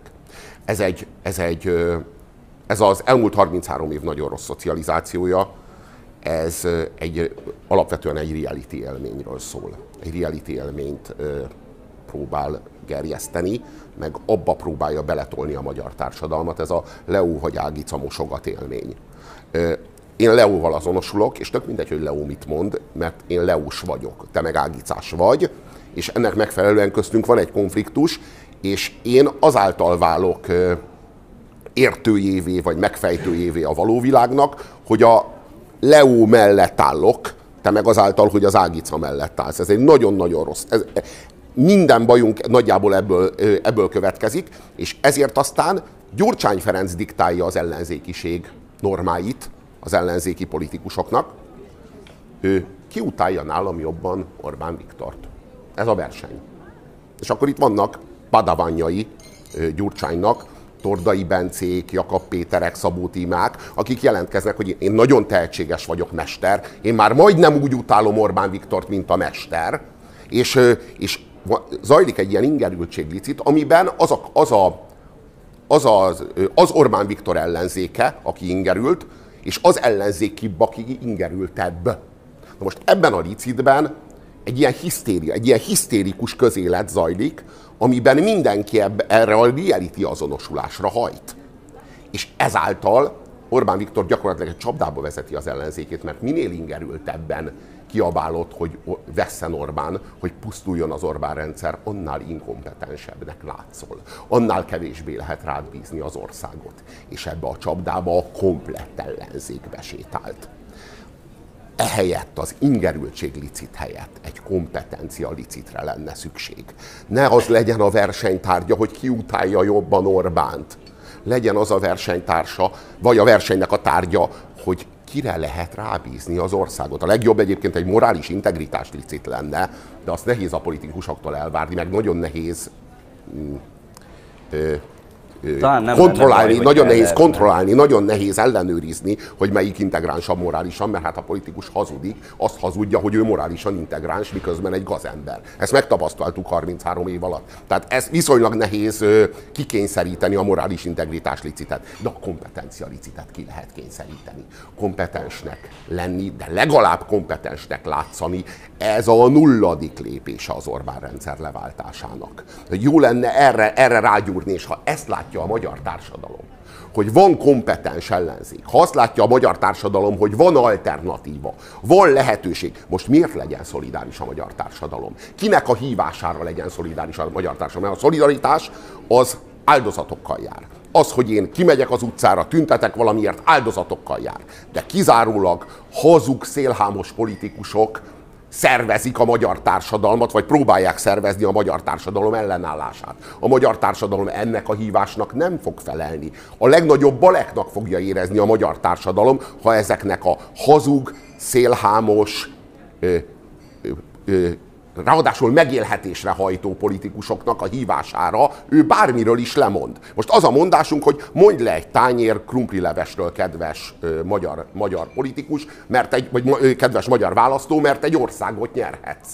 Orbán Viktor viszont egy krumplilevestől eléd, az nem egy ország, de nem is egy ígéret, hanem egy tányér krumplileves. Most arról van szó, hogy mondjál le az egy tányér krumplilevesről, ami tényleg van, és elég jó meleg. És Orbán Viktor nagyon jó szívvel adja. Mondj le egy tányér krumplilevesről azért, mert egy hazug szélhámos politikus azt mondja, hogy egy egész országot nyerhetsz. Már senki nem hisz nekik. Ez az igazi probléma. Ezzel szemben ott a krumplileves. És a krumplileves valóság. Ez a magyar politika valósága, és nem két tányér krumplilevest kell ígérni. Csak hihetőnek kell lenni annak, amit mond az a politikus. Ez az, ami jelenleg hiányzik. Igen, de már ugye a civil tüntetésekre sem mennek ki. Robi, amit mond, az egy jó diagnózis, de nem mutat megoldást, kezelést nem adsz rá. Én továbbra is azt mondom, hogy ott kell megragadni ezt a kérdést, azt ne várjuk el. Sajnos ilyen nem lesz. Abban be lehet tud rokkani egyébként a, a rendszer, minden rendszer hogy ha nyomor van, ha nélkülözés van, és ennek az okát Orbánban látják, igen, mint jogosan egyébként megérzem, tehát Orbán rengeteget tett azért, hogy Magyarország az Európai Unió legszegényebb országa legyen, legkivándorlóbb országa legyen, legnagyobb halálozással, legnagyobb inflációval, lehet sorolni. Ha az emberek ezt beazonosítják és elzavarják őket, akkor vége lesz ennek a rendszernek. Arra várni, hogy a Gyurcsány Ferenc mögött felsorakozott néhány százezer vagy akár egy millió ember. Rájöjjön arra, hogy Robinak igaza van, és inkább a Gyurcsányék által Magyar Gárda, KGB, la és a többivel kritizált Vona Gábor mögé álljon, én erre nem várnék. Gyurcsány mögött áll egy millió ember? Teljesen mindegy, hogy százezer vagy egy millió, de a lényeg az, hogy azt mondani, hogy az a 10-18 százalék, amire most mérik a DK-t, hogy ezek az emberek majd megvilágosodnak, mert hallgatnak minket vagy téged, és ezáltal oda szavaznak Vona Gáborra, akit eddig azért szittak, egyébként az a Putyinnal együttműködő Gyurcsány annak idején, hogy ő KGB-le, stb. Putyin együttműködött, meg magyar gárdázott, meg uniózászlódegetett, te azt gondolod, hogy ez a 10-18 százalék majd beáll volna Gábor mögé? Tehát azért ezt ne legyünk már ennyire naívak, vagy nem tudom. Tehát ezt, vár, ezt felejtsük el, azt, hogy az összes ellenzékét egy táborba tudjuk terelni egy ilyen messiás vagy egy ideális jövőkép mögé, ez kizárt. Egy valamit meg tudunk tenni, hogy annyira utálják Orbán Viktor rendszerét, ahogy a 80-as években is rájöttek, hogy ha kimennek Bécsbe, az a szakadék szélén álló nyugat, és akkor rácsodálkoznak a fotocellás ajtóra. És akkor hirtelen rájöttek arra, hogy ez a nyugat annyira nem lehet rossz, mert valamiért ott az életszínvonal jobb, ott szabadon lehet élni. Hogy nekünk az a kultúra kell, és nem az a kultúra kell, amit Orbán Viktor képvisel itt. És ebben az esetben lehet kiharcolni azt, hogy legyenek szabad választások. Arra ne várjatok, hogy mindenki fősorakozik, akár Gyurcsány, akár Vonagábor, akár te mögéd, akár én mögém. Ha, nem lesz ilyen. Ha Vonagábor szívósan, kitartóan, tíz éven keresztül el tud különbözni a politikai osztálytól, minőségében és, és, és a, a, nem pusztán kommunikációsan, hanem, hanem a, hanem a politikai, politikai alternatívá, alternatíva által, amit kínál, és ezzel kulturális botrányt tud kelteni, mert az hosszabb távon egy kulturális botrányt kelt, hogy valaki nem illeszkedik abba, abba a tömegbe, vagy abba a politikai osztályba, amely politikai osztály őt kitermelte, és ezt a kulturális botrányt, ezt élményét tudja tenni a társadalom széles rétege számára, akkor Vonagábor alternatívává tud válni. Én azt gondolom, hogy ez, ez így megy. Anélkül nem lehet most is alternatíva. De nincs, Tehát, de Robert, nincs. most is alternatíva. Ő is De- alternatíva, meg a DK De, is de alternatíva. igen, de a magyarok nem hiszik, nem gondolják. A DK pedig nem alternatíva. A DK az a alternatíva, az, az ősoka. Az ő, nem, a rendben az, a NER-nek az ősoka és a pillére. Az, hogy nem szimpatikus alternatíva, Nem ez lehet, van de, de ne haragudj, tehát lesz olyan, ami mindenkinek Te, szimpatikus. beaz, lesz. te beazonosítottad a Vona Gáborban a, a Rogán Antalnak az ügynökét, akit Rogán Antal előhúzott a kalapból. De Gyurcsány Ferencben nem vagy képes meglátni Ó, ezt, amikor mindenkiben képes vagyok 2010-ben azt igen, azt tapasztaltuk. 2010-ben azzal, a, azzal az ígérettel nyert választást Orbán Viktor, hogy, hogy Gyurcsány Ferencet Elszámoltatja. elszámoltatja. Ez volt az egyetlen ígérete. Hát pont erre nem került Igen, sor. Eb, igaz. ebben a Gyurcsány Ferencben ne, ne sem már nehezedre meglátni Nem, nem, az mondom, Orbán de- rendszer pillérét. Én ezt abszolút, ez, ez nagyon könnyen megy nekem. De, de hadd mondjam el neked, hogy a te pessimizmusoddal ellentétben igenis vannak pozitív példák, hogy megképeződött vagy kinőtt az a pozitívum. Én Hódmezővásárhelyre vagyok nagyon büszke, de azt kell el kell ismerjem, hogy nem egyedül Hódmezővásárhelyen sikerült felszámolni a korrupciót, meg segíteni a cigányságot, a fölzárkózást, szabad versenyben, pályázati alapon odaítélni a támogatásokat, politikamentesen, meg a versenyeket úgy eldönteni, és valamiért érdekes módon van, hogy tizedéke, vagy hogy tizede van, hogy 30 adába kerül nekünk ugyanaz a meló, ami előtte a Fideszes önkormányzatnak, de nem csak Hódműzővásárhelyen működik. Ez lehet, hogy nálunk egy kicsit jobban ezt föntartom, de nagyon kedves polgármestertársam Siófokon Lengyel Robert, mi a baj a Lengyel Roberttel, de a legtöbb önkormányzat, ami ellenzéki vezetésű, meg tudta mutatni, hogy van kormányzóképes alternatíva, hogy az ellenzék is, amelyről kígyót békát mondtak, még az ellenzékiek is, amit még a Telex is annak idején például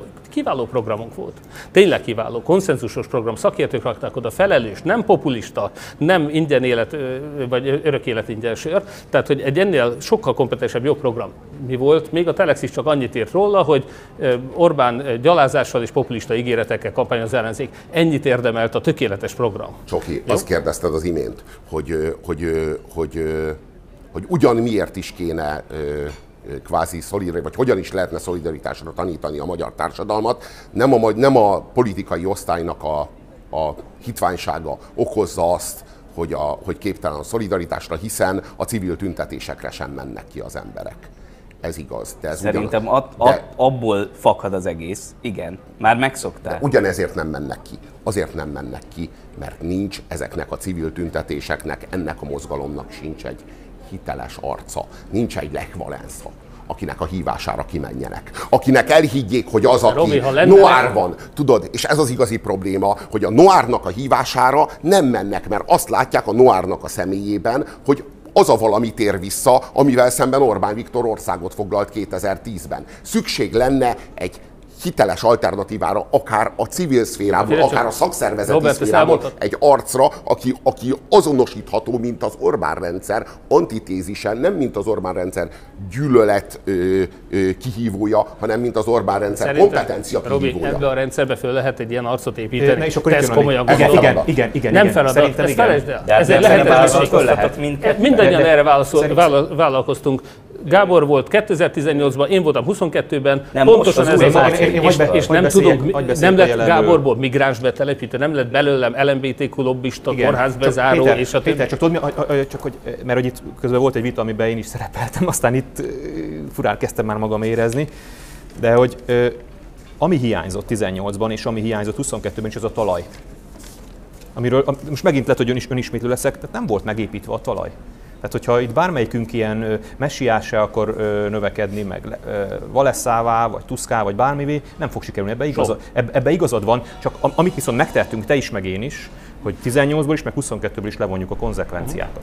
Na, Én levontam.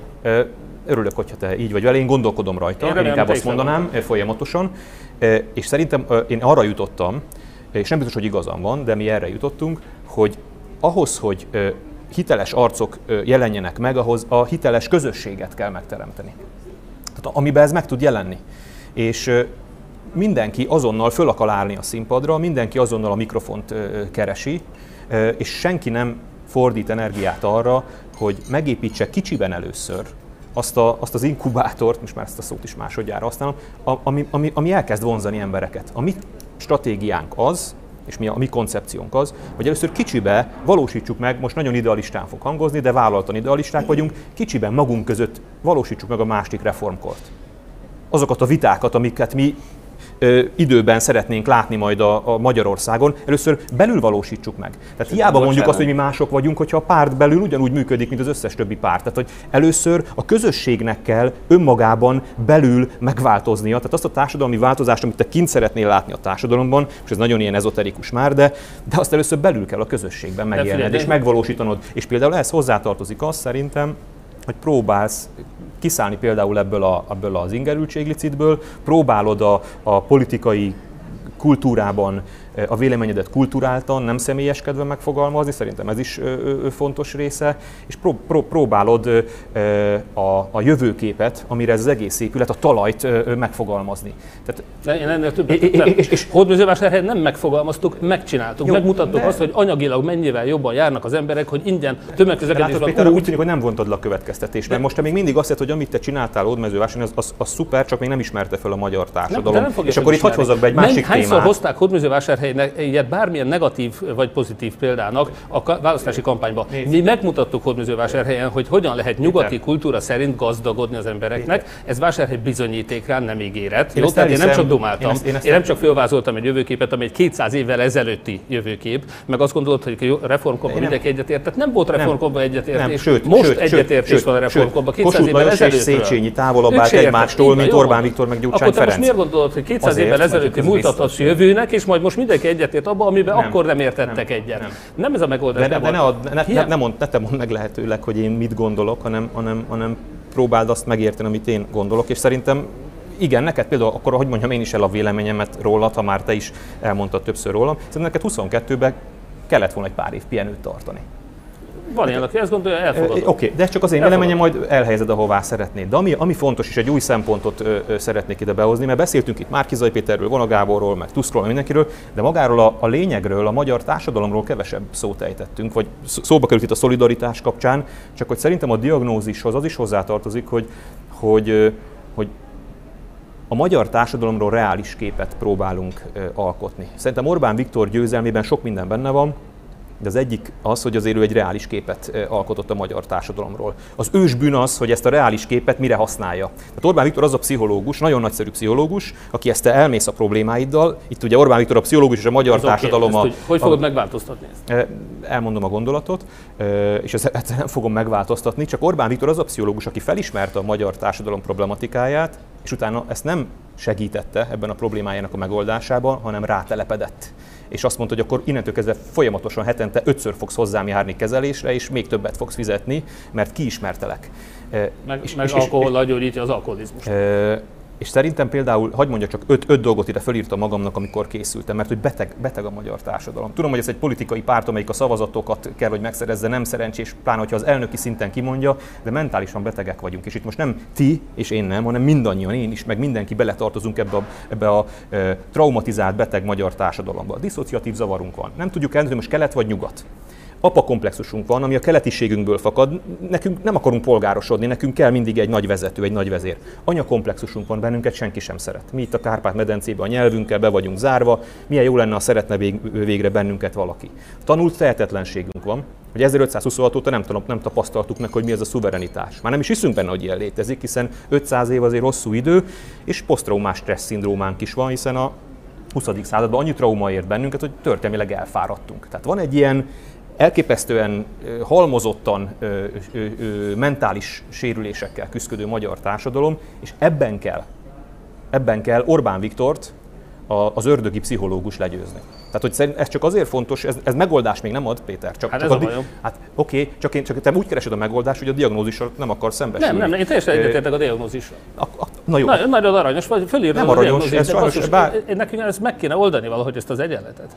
És, én ezen, és, én ezen dolgozom. és ezt- 18-ban a te megoldásod az volt, hogy majd a jobbik egyedül De én nem- de nem 10 18-ról 22-ben a mi megoldásunk az 23-ban volt, hogy összefogva az ellenzék győz. Most a következő megoldás is ezen kell, hogy dolgozzunk. Az én megoldásom az, hogy ellenzéki kerekasztal és rendszerváltás kell, és igenis azt kell megmutatni az embereknek, hogy azért szegények, mert Orbán lop. Oké, az- Leegyszerűsítve, ha erre rájönnek és elzavarják Orbánt, lesz egy demokratikus választás Magyarországon, Oké. ahogy egyébként 90-ben volt, akkor majd ott a Vona Gábor, a Márkizai Péter, meg az összes többinek a pártja megvívnak egymással egy demokratikus választáson, más alkotmányjal, más választási rendszerrel, más média viszonyokkal, mert ha a média viszonyok nem változnak, akkor Orbán visszajön, hogyha az alkotmány nem változik, akkor el sem megy. Csak egy mondatot engedj meg válaszként, és bocsáss meg, csak egy mondat. Nagyon jól kirajzolódik, te egy strukturális megoldásban hiszel, arra a diagnózisra, amit itt felvázoltam, és te is egyetértesz vele, strukturális megoldást adnál, mi pedig lélektani fordulatot, szemléletbeli fordulatot tartunk fontosnak, és utána arra épület majd a strukturális Vajon a, változás. magyarok, vajon a magyarok nem tudják, hogy Orbán lop? De nem tud- tudják. Tudják, és Tud- azt hiszik, hogy mindenki lop. Ezért mondtam azt, hogy Arról- Hódmezővásárhely fontos, mert mi bebizonyítottuk, hogy ez nem igaz. És mi van akkor, hogyha az az igazi probléma, hogy a magyarok nem vetik meg Orbán Viktort azért, mert lop, hanem is egy probléma. érte? Van, aki így van, és Na lehet, akkor mi ez- van? ez- Na, akkor, lehet, na, de ez akkor 100%. a, a, ezt a problémát hogy oldjuk meg? Na ezt a problémát hogy oldjuk meg, hogy a magyar társadalom úgy van vele, hogy Orbán lop, hát nem, na, nem, na, hát én, Robi. én, is, én is lopnék, ha az ő helyében Ez a lényeg, hát de jó, várj, jó, még, még jó, Robi, hogy lop. Ez onnantól zavarja őket, ha rájönnek, hogy az ő zsebükből lop. A mi Ez onnantól, nem, ez onnantól zavarja őket, ha már nincsenek a pénzüknél. Igen. De amíg nekik is jut a Jó, lopott most- szajréból, addig, és akkor Igen. itt, itt, itt érkezünk el a válaszig meg a megoldásig, hogy Igen. 18 meg 22 miért volt kudarc, és ezért kifogáskeresés azt mondani, hogy, hogy hát ezzel a média ö, szembeszéllel szemben nem lehet nyerni, hogy nem lehet, nem lehet legyőzni Orbán Viktort, mert ráfogja, hogy migráns betelepítő, hogy óvodásokat akar átműteni, hogy, hogy privatizálni akarja az egészségügyi szektort. Meg hogy Gyurcsány. Igen, rá fogja fogni, hogy a Donald Tuskra is ráfogtak mindenféle hazugságot, azt mégis nyert a Donald Tusk. De más hogy. Na igen, hogy arról Az- van, az nem egy diktatúra, nem egy autoritár Szerintem nem kell, nem kell, szerintem nincs szükség ezekre a kifogásokra. Arról van szó, hogy a magyarok még a pénzüknél vannak. Még ma is a pénzüknél Egyre vannak. kevésbé. Jó, igen, egyre kevésbé. És hogy valójában, ha majd nem lesznek a pénzüknél, azt majd onnan lehet észrevenni, hogy ezek a vádak kicsorbulnak és le, leperegnek, hogy a Donald Tuskról leperegtek. Előre Akkor majd nem lesznek a pénz, amikor majd nem lesznek a pénzüknél. De amikor majd nem lesznek a pénzüknél, és elzavarják Orbánt, mert az azért nem járja, hogy lop és nem jut nekik a lopott szajréból, egy milyen állapotban, milyen morális állapotban lévő magyar társadalom fogja Orbánt elzavarni?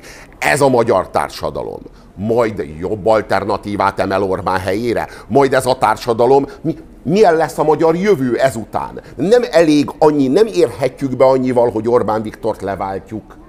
Gyűlöletessé kell tenni azt az elfajzottságot, ami az Orbán rendszer sajátja, amiből az Orbán rendszer kinőtt, és amiben az ellenzék nem külön Orbánnál. Ehhez morális alternatíva kell. És ez a morális alternatíva hiányzik. Ha ez a morális alternatíva meg lesz, akkor a magyar társadalom majd hozhat egy, hogy mondjam, egy úgy, úgymond ezzel a ö, Orbáni működéssel szemben egy, egy ö, ö, belső ö, úristen, mi ide, a- mi, mi ide a helyes kifejezés, meghasonlás.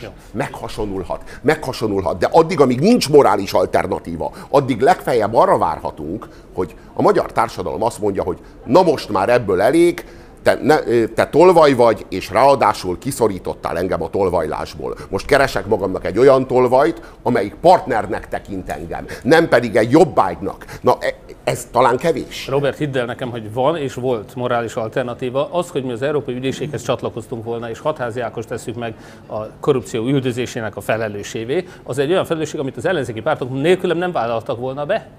A Mert hogy egy csomó Ákos, valóban fél. A hatházi, csomó Ákos, valóban a hatházi Ákos esetében érződik a morális alternatíva. Ott érződik a morális integritás, és én is úgy gondolom, hogy hatházi Ákos egy becsületes ember. De az, hogy mi de oda ott a kompeten- volna De őt. ott a kompetencia az, amivel kapcsolatban súlyos deficitet érzek, és nem csak én. Tehát, hogy valahogy a, az a, az a nagyon rossz hír, hogy a, a, aki morális alternatíva tud lenni, az, azzal kapcsolatban nincs az a magyaroknak az az érzés, hogy egy kompetens vezető. Tehát a Donald Tuski recept, ahol együtt áll a kormányzó képesség és a morális integritás, ez még nem született meg a magyar politikai térben. Ez is mondtam, Ezt... hogy a városok itt vannak, nagyon sok ellenzéki város, meg is fog maradni ellenzéki városnak ilyen ellenszélben is, mert az a polgármester, aki vezeti, meg az a közösség, aki vezeti, az hiteles. Én azt gondolom, hogy van. Tehát nem arról szó, sőt, én még azt se kétlem, hogy lehet, hogy neked nem, lehet, hogy nekem nem, de Gyurcsány Ferenc lehet hiteles az ő 11 néhány százalék támogatójának.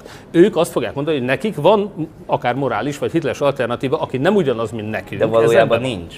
De most ez a valójában ilyen nincs, objektív nincs, de, de, ez szubjektív. De azért... A fideszeseknek te bármelyikünk lesz-e hitles alternatíva valaha is, addig, amíg folyamatosan azt hallják a sajtóban, hogy te át akarod műteni a gyereket. De ha objektív, nincs, de ha objektív nincs, és minden teljesen szubjektív, akkor Orbán Viktor viszont, viszont Magyarországnak a, a jogos lelki vezetője, sőt, akkor Orbán Viktornál, ha, ha a magyar társadalom nem óhajt Orbán Viktornál. Azt gondolod, hogy Orbán Viktor olyan tiszta? Nem, a magyarok gondolják. De nem És gondolom, hát nincs, nem. Szubjek, nincs nem. objektív, csak szubjektív van. Nem, hát a magyarok így gondolják, hogy ha a magyaroknak ez, a, magyaroknak ez kell, akkor ez talán jogos is, akkor talán nem is érdemelnek jobbat, akkor mi egyáltalán hát a fideszesek számára Orbán Viktor jobb. Nem azért, mert nem lop, mert a legtöbb tudja, hogy lop, hanem azért, mert azt gondolják, hogy az ország anyagilag jobban jár, meg hogy nem jönnek be a migránsok, stb. stb. Tehát őket nem fogjuk tudni meggyőzni azzal, hogy mi jobbak vagyunk. Én azt gondolom, hogy a DK-sokat sem fogjuk meggyőzni. Nem a morális alternatíva, nem a hitelesség a kérdés. Én azt gondolom, hogy egyébként, hogy van. Tehát én ragaszkodok hozzá, hogy minden polgármester, aki tisztességgel vezeti a városát, az egy hiteles alternatíva. És hál' Istennek van ilyen. Én még azt is gondolom, hogy az elmúlt 30 évben is voltak pozitív morális példák, kormányon is, mindenféle kormányon, valószínűleg a Fidesz kormányban is, valószínűleg az előtte a Bajnai kormányban is, és a többi. Biztos voltak morálisan kikezdhetetlen egyének. Az, hogy az egész kultúrával nem értünk egyet, és azt meg kell változtatni, ebben tökéletesen egyetértünk. Amit én vitatok, hogy most ez az akadály a rendszerváltásnak, vagy nem. Szerintem az első az, hogy amikor az emberek kellően gyűlöletesnek érzik a lopást ahhoz, hogy mindenáról leváltsák, és hajlandóak ennek érdekében cselekedni is. És igen, Palotás János szerint, ha 500 ezer ember kimegy tüntetni, akkor megdől a rendszer, és ma még nem megy ki. De ilyen média viszonyok között nem csoda, hogy nem megy ki, mert úgy érzi, hogy akkor ő a LMBTQ lobbit, meg a migránsokat, meg a háborút támogatja, ha kimegy a tanárok fizetéséért sztrájkolni. Én, én, azt vitatnám, én azt vitatnám egyébként, hogy pusztán akkor változás állhat be, hogyha az emberek már azt érzik, hogy nincsenek a pénzüknél ugyanis én azt hiszem, hogy a NER-nek a fenntartó ereje nem a, a relatív jólét, amit, amit esetleg érez a társadalom, mert szerintem nincsenek az emberek most sem a pénzüknél.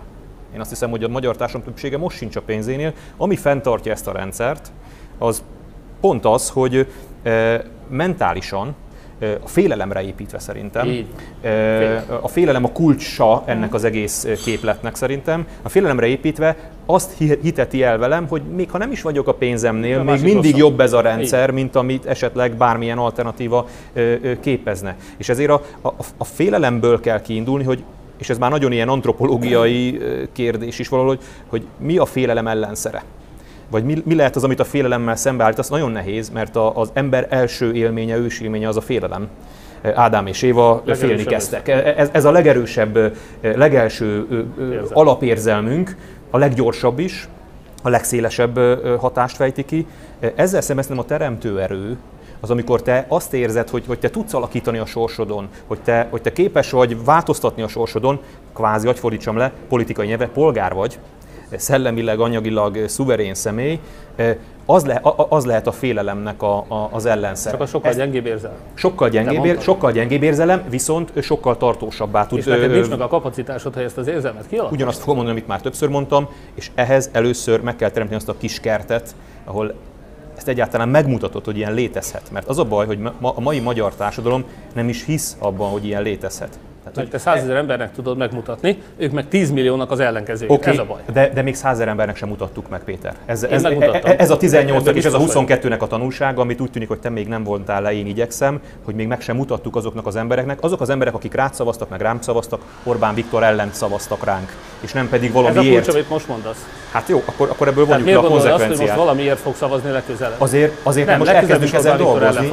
ezen, én most nem is a szavazásról beszélek. És Igazából kérdés, ez a hányan fognak kulcskérdés. Orbán Viktor ellen szavazni? Igen, akkor, akkor Ha azt mondom- 80% fog Orbán ellen szavazni, akkor megbukik a de rendszer. akkor én azt mondom, en- ennél is menjünk mélyebbre, és lépjünk ki ebből, hogy ki kire szavaz, meg ki kire nem szavaz. Képezzük meg kicsiben először azt a polgári alternatívát, amire aztán nagyobb színpadot is, amit aztán nagyobb színpadra is föl lehet tenni. Én most mondok egy vadabb dolgot, de nem, nem, ilyen, nem a összefogásról beszélek a választás, hanem azt akarom kérdezni, hogy az, amit te mondasz, ez a kultúraváltás, ez nem lehetne egy, egy ilyen közös ügy, ami mellé be lehet áll, másokat is vonzani, vagy egy idő után, hogy ciki legyen, hogyha valaki ez nem csatlakozik. De szerintem, sőt tovább gondolnám, közös ügyekre volna szükség.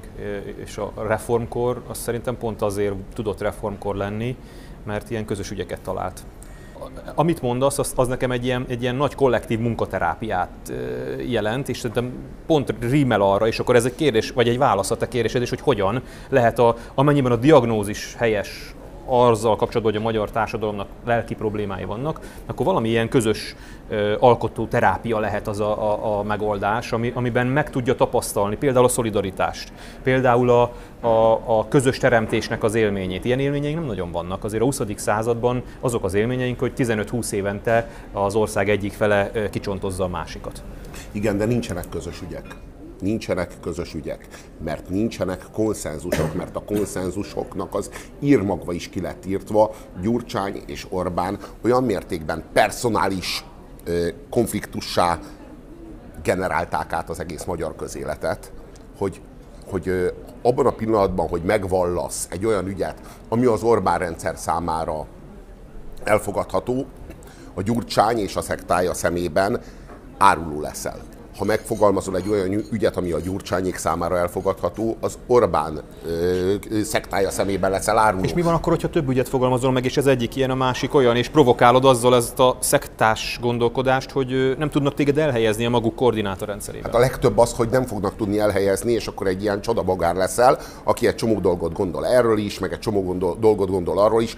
Valóban nem besorolható se ide, se oda, de az ügyek ettől nem lesznek közösek. Tehát a, itt az igazi probléma az, és ebben is különbözik a magyar társadalom a lengyeltől, itt nincsenek konszenzusok, nincsen, a minimális konszenzusok sincsenek meg, Robi, nem amire a azt mondjuk, hogy ez az alap. A reformkor, azt nem a reformkor pontosan az egy, az egy konszenzus, amit mondtam, hogy, és tudom, hogy ez nagyon-nagyon kevés, tehát hogy bárcsak lenne több, de ez az a kis minimális kon, nemzeti minimum, mert mindig a nemzeti De minimumot bocsánat, keresünk. A reformkor, a, reformkor, a reformkor egy csomó mindent jelent. A reformkor számára egy közös ügy volt mondjuk a Lánchíd.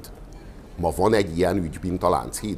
Tudsz mondani egy ilyen ügyet, amire, amire azt mondja egy Orbánista is, egy Gyurcsányista is, meg mindenki más Nem. a kettő között, hogy na igen, ez a teljes magyarságnak egy fontos ügy. Van nem, ilyen? nincs ilyen, de a reformkor maga, mint, mint, mint szimbólum, vagy mint idea, az, az talán még közös ügy maradt. Tehát, hogy a, a, annak a történelmi emléke, meg a, a, a reflexeinkben, a zsigereinkben, és még nem is kell hozzá iskolázottnak lenned, hogy a reformkor kapcsán valami, valami pozitív érzés éri Gábor, át. most én az- és ezt tudom, hogy minimális és nagyon kevés, erre lehet építeni. Ne 200 évvel ezelőtti álmokra építsük a jövőt. Én azt mondom hogy viszont, hogy van.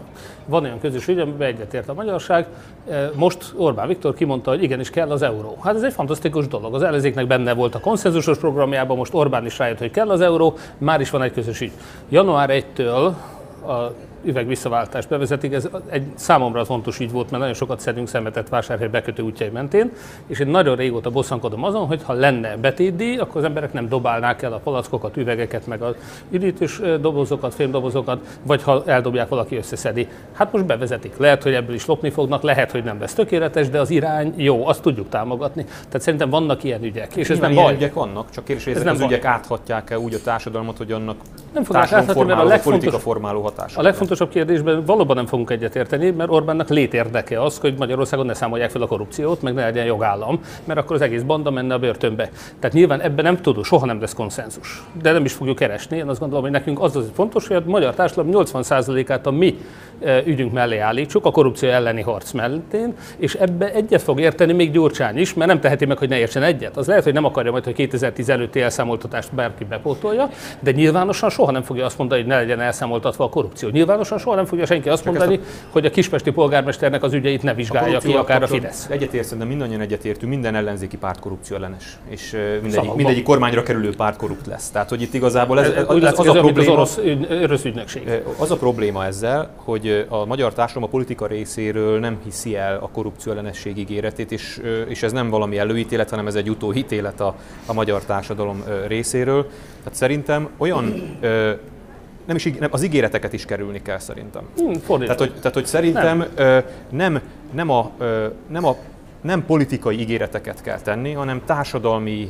Példát kell mutatni. Tessék? Példát Pontosan, kell mutatni. társadalmi példát kell mutatni. Vásárhely, Hatházi Ákos, Európai Ügyészség. is mutatni, most bocsánat, de oké, vásárhely, akkor az egy hely, ahol működnek jól a dolgok. Azért nem csak van, egy. van egy. De hogyha van több ilyen hely, akkor miért nem, miért nem lehet erre szerveződni, hogy mondjuk helyi csoportok, akiknek mondjuk például ezek a dolgok fontosak, hogy ne legyen korrupció, ez szerintem egy viszonylag nehéz dolog bemutatni, hogy nincsen korrupció, de hogyha mondjuk az lenne a helyi ügy, hogy ott egy iskolát felújítsanak, rendbe rakjanak, összeadjanak úgy pénzt, hogy abból normális tanári gárdát fel lehet tartani, akkor miért nem lehet ilyen közösségeket szervezni? Ez egy konkrétum lenne. De van, van És ilyen.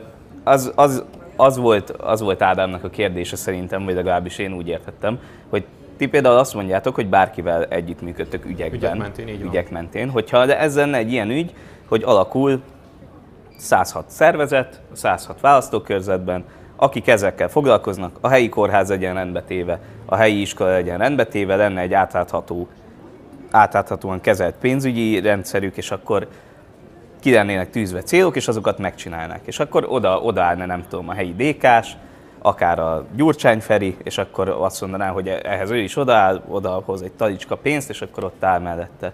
Tehát ez is például működne nektek?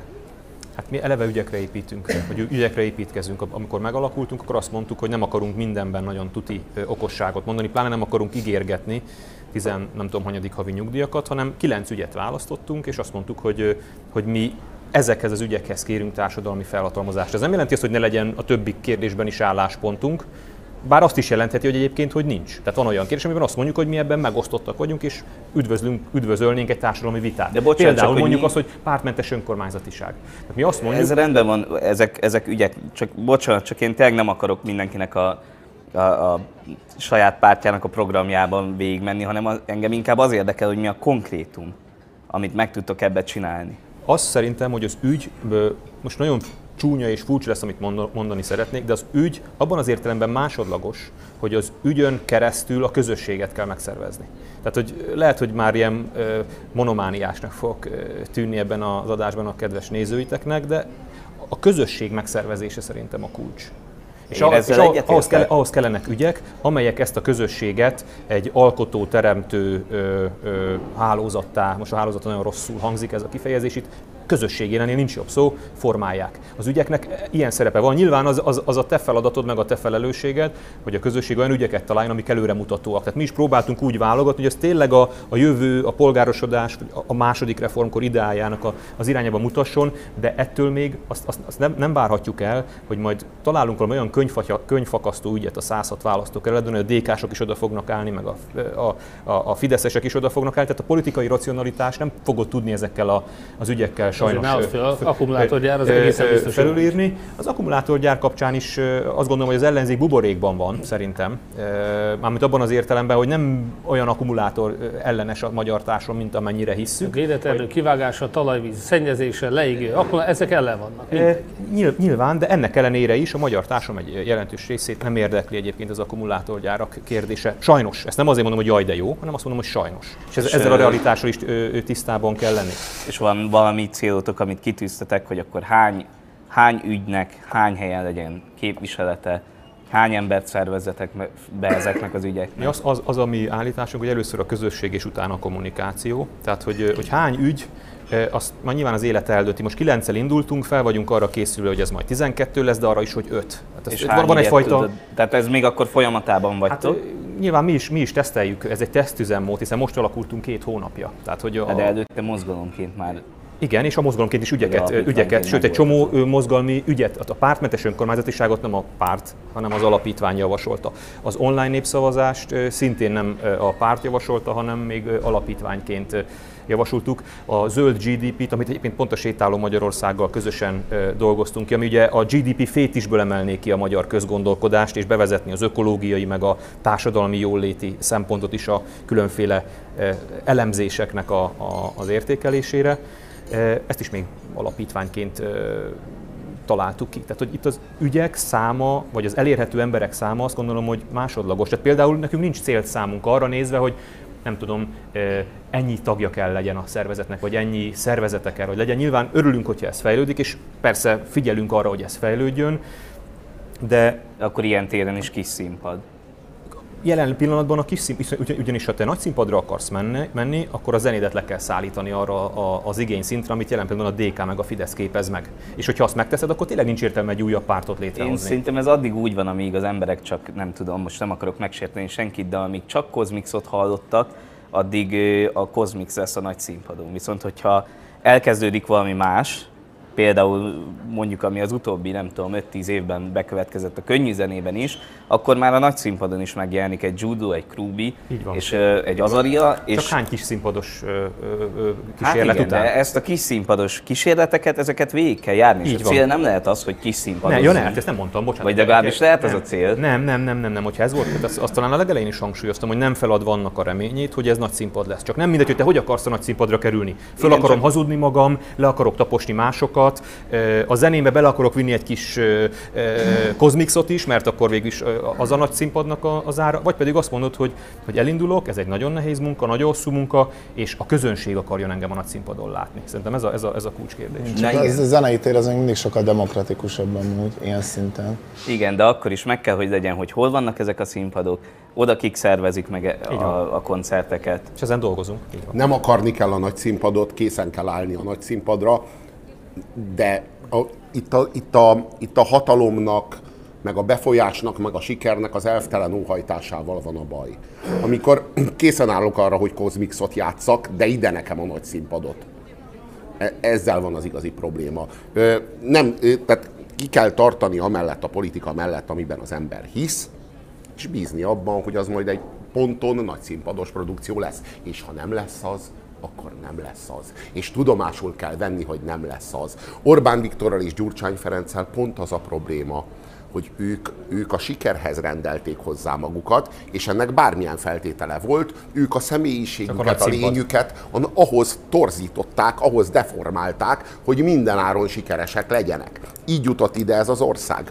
De ebben Innen pont az, a, pont az a minőség, ami hiányzik, az a különbség, ami hiányzik, hogy valaki azt mondja, hogy én az vagyok, aki vagyok, nem fogok a siker érdekében átváltozni valami mássá, és hiszek abban, hogy hosszú távon kitartó munkával képes vagyok ehhez a valamihez, aki vagyok, hozzárendelni a sikert, és ha nem, nem sikerül, tudomásul veszem, és nem fogok a siker érdekében átváltozni valakivé, aki majd sikeres lesz. Ez, a, ez lenne a feladat. De feltételezem, hogy ez az, amiben mindketten egyetértetek, hogy mindketten így indultok neki, nem? Hát valószínűleg nem mindenbe értünk egyet, De ebben, egészen hogy, máshonnan hogy magatokat próbáljátok, amit saját magatok jónak láttok, azt próbáljátok képviselni. Most akkor ebben, hogyha jól értettem, Gábor, te itt hitet tettél, vagy megvallottad ezt, és akkor most lehet kérdezem. Én nem kis meg nagy színpadban gondolkodom, de azt igen, tehát hogy én a 80-as évek óta templomba járó keresztény jobboldali ember vagyok. Én soha nem égettem uniós zászlót, nem voltam szélsőséges, mindig kiálltam a letámadottak mellett, és mindig ragaszkodtam a tisztességhez és a korrupcióellenséghez. Amikor a Fidesz láttam a legkevésbé korruptnak, akkor a Fidesz támogattam. Amikor a Fidesz lett a legkorruptabb párt, akkor nem támogattam. Én azt gondolom, hogy nekünk a legfontosabb, tehát lehet itt színpadokról beszélgetni, meg kultúraváltásról. Most jelen pillanatban, mai Magyarországon nincs meg az, az a feltétel, hogy mi a saját üzenetünket el tudjuk juttatni a 10 millió emberhez, de Ezen kell dolgozni. De Mi neked az plakát a- kezdve minden egyéb módon eljövünk ide beszélgetni veletek. Tehát én azt gondolom, hogy ezen kell dolgozni, ezt az üzenetet kell hordozni. Ez egy nagyon hasznos beszélgetés, de mondom, itt én nem a na, tiszteletben tartva, hogy milyen szép időszak volt a reformkor, én azt gondolom, hogy ma tömegeket a nyugati kultúra mellé lehet állítani. E, Azt megértik szerintem az emberek is meg fogják érteni, hogy nyugati kultúra nélkül nem lesznek nyugati bérek Magyarországon, már pedig nyugati béreket mindenki akar, még a Fideszes volt az az is. időszak, Péter, amikor a nyugati kultúrához való tartozásunk és a 200 hazafiasságunk már. nem állt ellentmondással egymásban, nem, nem állt egymással ellentmondásban. Ez pont a reformkor volt a haza és a haladás időszaka. Igen, meg és én nem még- azt mondom, hogy történelmi leckét kell tartani az embereknek. Én csak, a én csak abból a, én csak abból a hibából szeretném a, az ellenzéket, és akkor ezek szerint beleértve téged is kirángatni, amit rendszeresen elkövet, hogy nevetgélünk Orbán Viktoron, amikor történelmi távlatba ágyazza a maga politikáját, mondjuk tusványoson, vagy az egyéb beszédeiben. Szerintem ez nagyon fontos. Nem, Ne, de ne becsüljük annak a jelentőségét, hogyha elhelyezed magadat. Magyarország De történelmében. van egy nagy különbség, hogy Orbán Viktor is a saját történelmi korszakáról beszél, nem egy múltbéliről, és lehet akár lehet, lehet visszatekinteni és onnan meríteni, de lehet előre is tekinteni, és, és azt mondani, hogy Behaja. valami Ez másnak a második reformkor az előretekintés pontosan.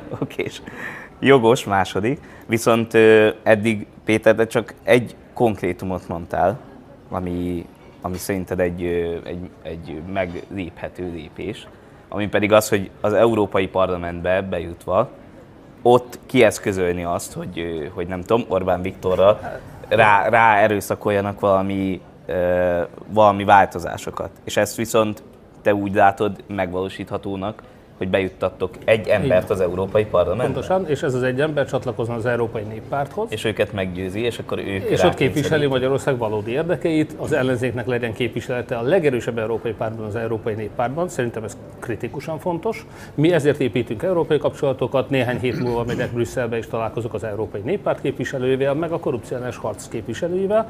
Én például azt gondolom, hogy egy jó ötlet, amiben mi szintén egyetértünk, mert hallottam Gábort nyilatkozni, hogy legfeljebb két cikluson keresztül lehessen valaki a legfőbb ö, végrehajtó hatalom birtokosa. Magyarországon egészen vicces az, hogy a semmilyen végrehajtó hatalommal nem rendelkező korlá- köztársasági elnök az két ciklusra van korlátozva, a minden hatalommal rendelkező miniszterelnök meg nincs korlátozva. Ugye milyen vicces? Na, szóval ez például egy olyan dolog, amiben teljesen egyetértünk, és lehetne ezért aláírás gyűjteni. Ugyanúgy nem fogunk megváltoztatni semmit, hozzáteszem, mert Orbán ebben nem fog belemenni természetesen, de az, azok, még a fideszes szavazók is esetleg meglátják azt, hogy ebbe azért van igazság.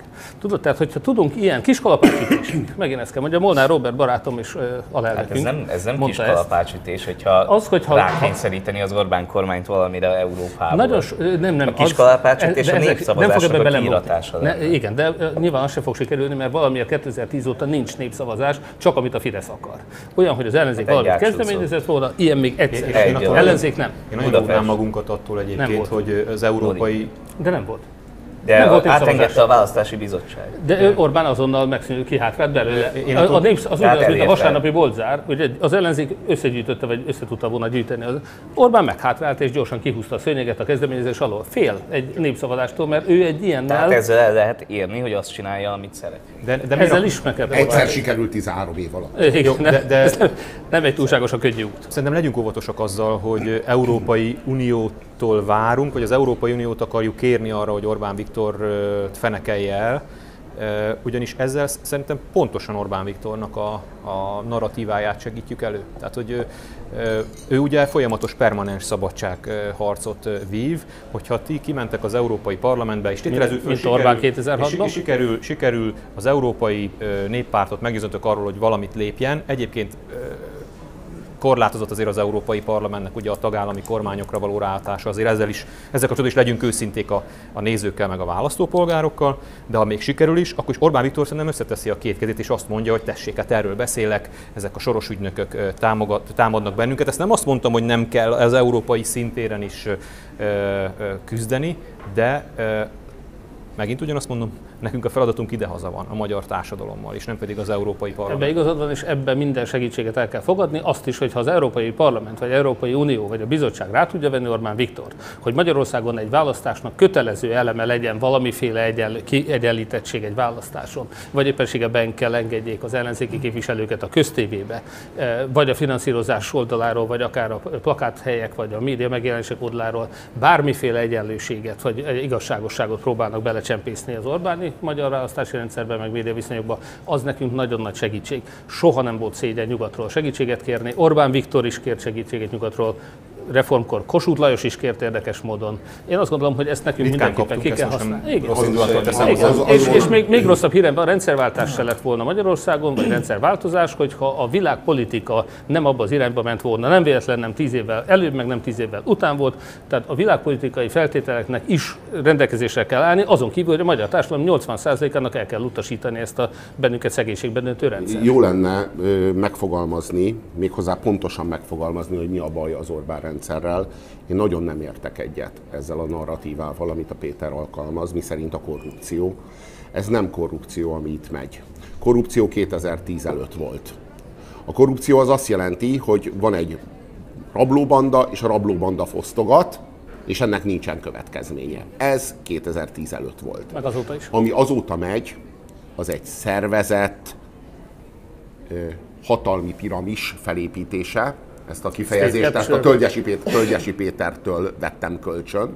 Ő alkalmazta. Ennek a hatalmi, ez a hatalmi piramis, ez a jó öreg, sok száz éves hűbéri struktúra újraépítése.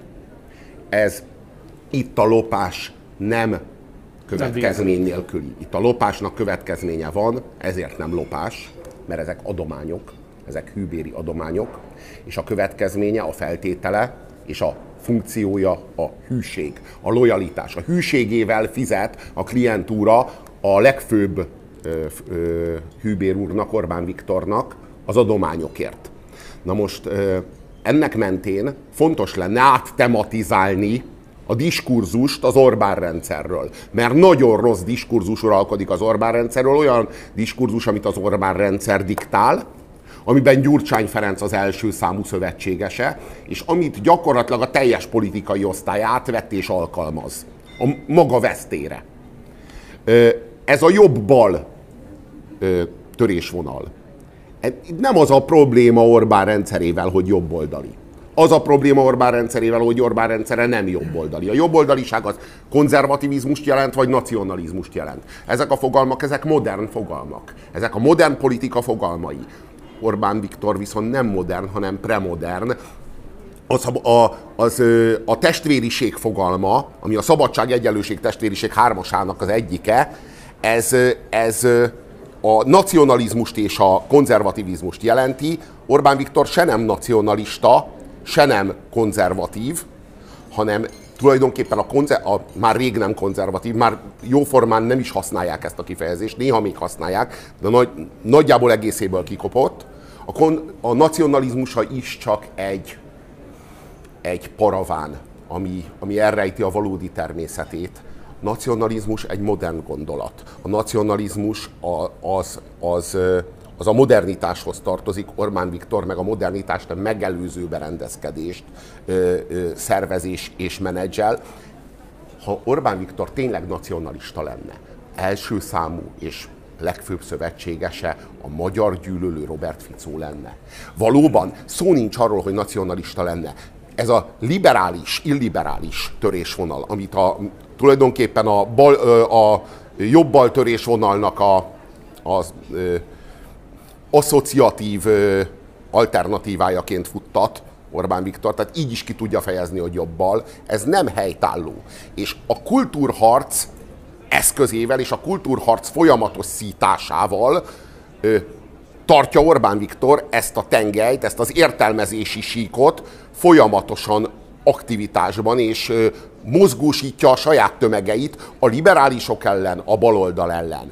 Újra kéne fogalmazni ezt az egészet, mert a helyzet az, hogy ez a fasizmus, antifasizmus narratíva ez, ez Orbán Viktornak kedvez. Ebben, ebben a dilemmában, ebben az értelmezési tartományban Orbán Viktor mindörökké nyerő lesz. Át kéne tematizálni egy feudalizmus, polgári társadalom narratívává, szabadság, egyenlőség, testvériség, nacionalizmus, konzervativizmus, szocializmus és liberalizmus, mindez egy oldalon a modernitás oldalán, és ezzel szemben áll Orbán Viktor és rendszere, ami premodern, ami tagadja a nacionalizmust, a konzervativizmust, a liberalizmust, a szocializmust egyaránt, mindazokat a modern ideológiákat, amelyek a polgári társadalomból következnek. A polgári társadalom sajátja, és polgári társadalom nélkül nincs is értelmük és jelentésük, mivel Magyarországon nincsen polgári társadalom, Orbán Viktor nem engedi megvalósulni. Ennek megfelelően ezek a fogalmak, ezek virtuálisak. És ezek a virtuális fogalmak, amiket, amik, az amikhez tartozó kultúrharcot nagy részt nyugatról importálja Orbán Viktor, tartják őt hatalmon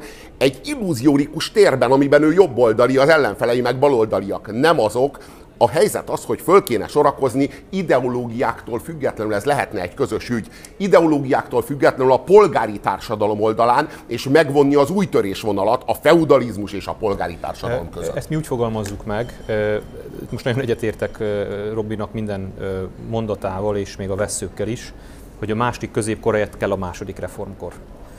És tudom, hogy ez most kommunikációs terméknek tűnik, de amit a Robi elmondott, az, az alátámasztja ennek a tartalmi igazságát. Annyiban viszont ott kicsit vitatkoznék, hogy szerintem is egy a 4-19. századi izmus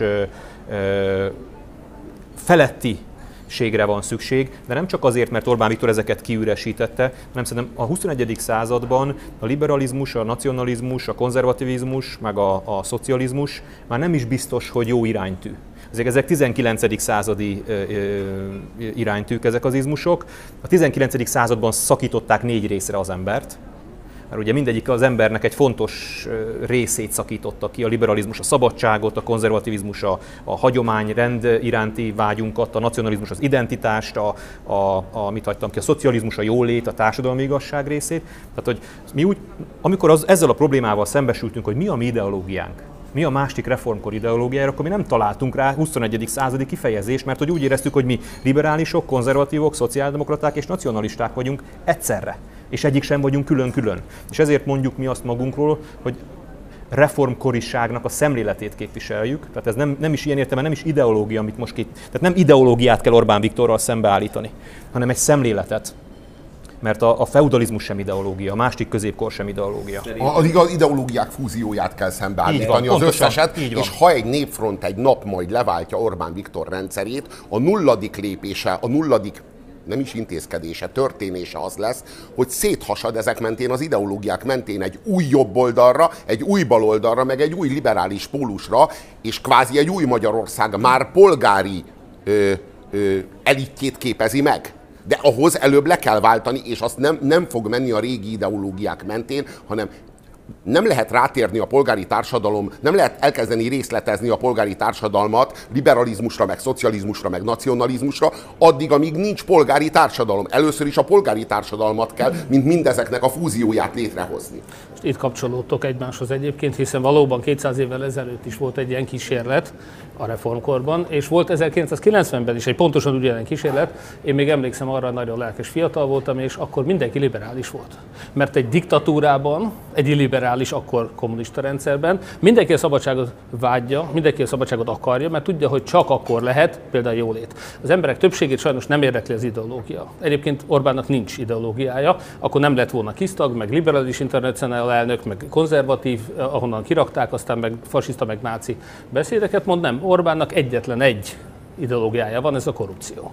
E, ezt úgy írta le a Magyar Bálint, hogy mafia állam. Teljesen jó leírást adott, de a leírás még ennek ellenére sem fog rendszerváltást eredményezni Magyarországon. Az embereknek nem ideológiára, nem elméletekre van szüksége. Ők igenis, hogyha azt fogják látni, mint 90 előtt, hogy ez egy döglött rendszer, ebben szegények leszünk, ezt e, tömegesen hagyják el a fiatalok, e, itt erkölcsileg vállalhatatlan, és hát az oktatás egészségügy lerohamadásán keresztül azért anyagilag is vállalhatatlan az élet, akkor lesz egyfajta forradalom, békés fülkeforradalom, ahogy Orbán hívta a sajátját nyilvánvalóan, és akkor el lehet takarítani ezt a rendszert.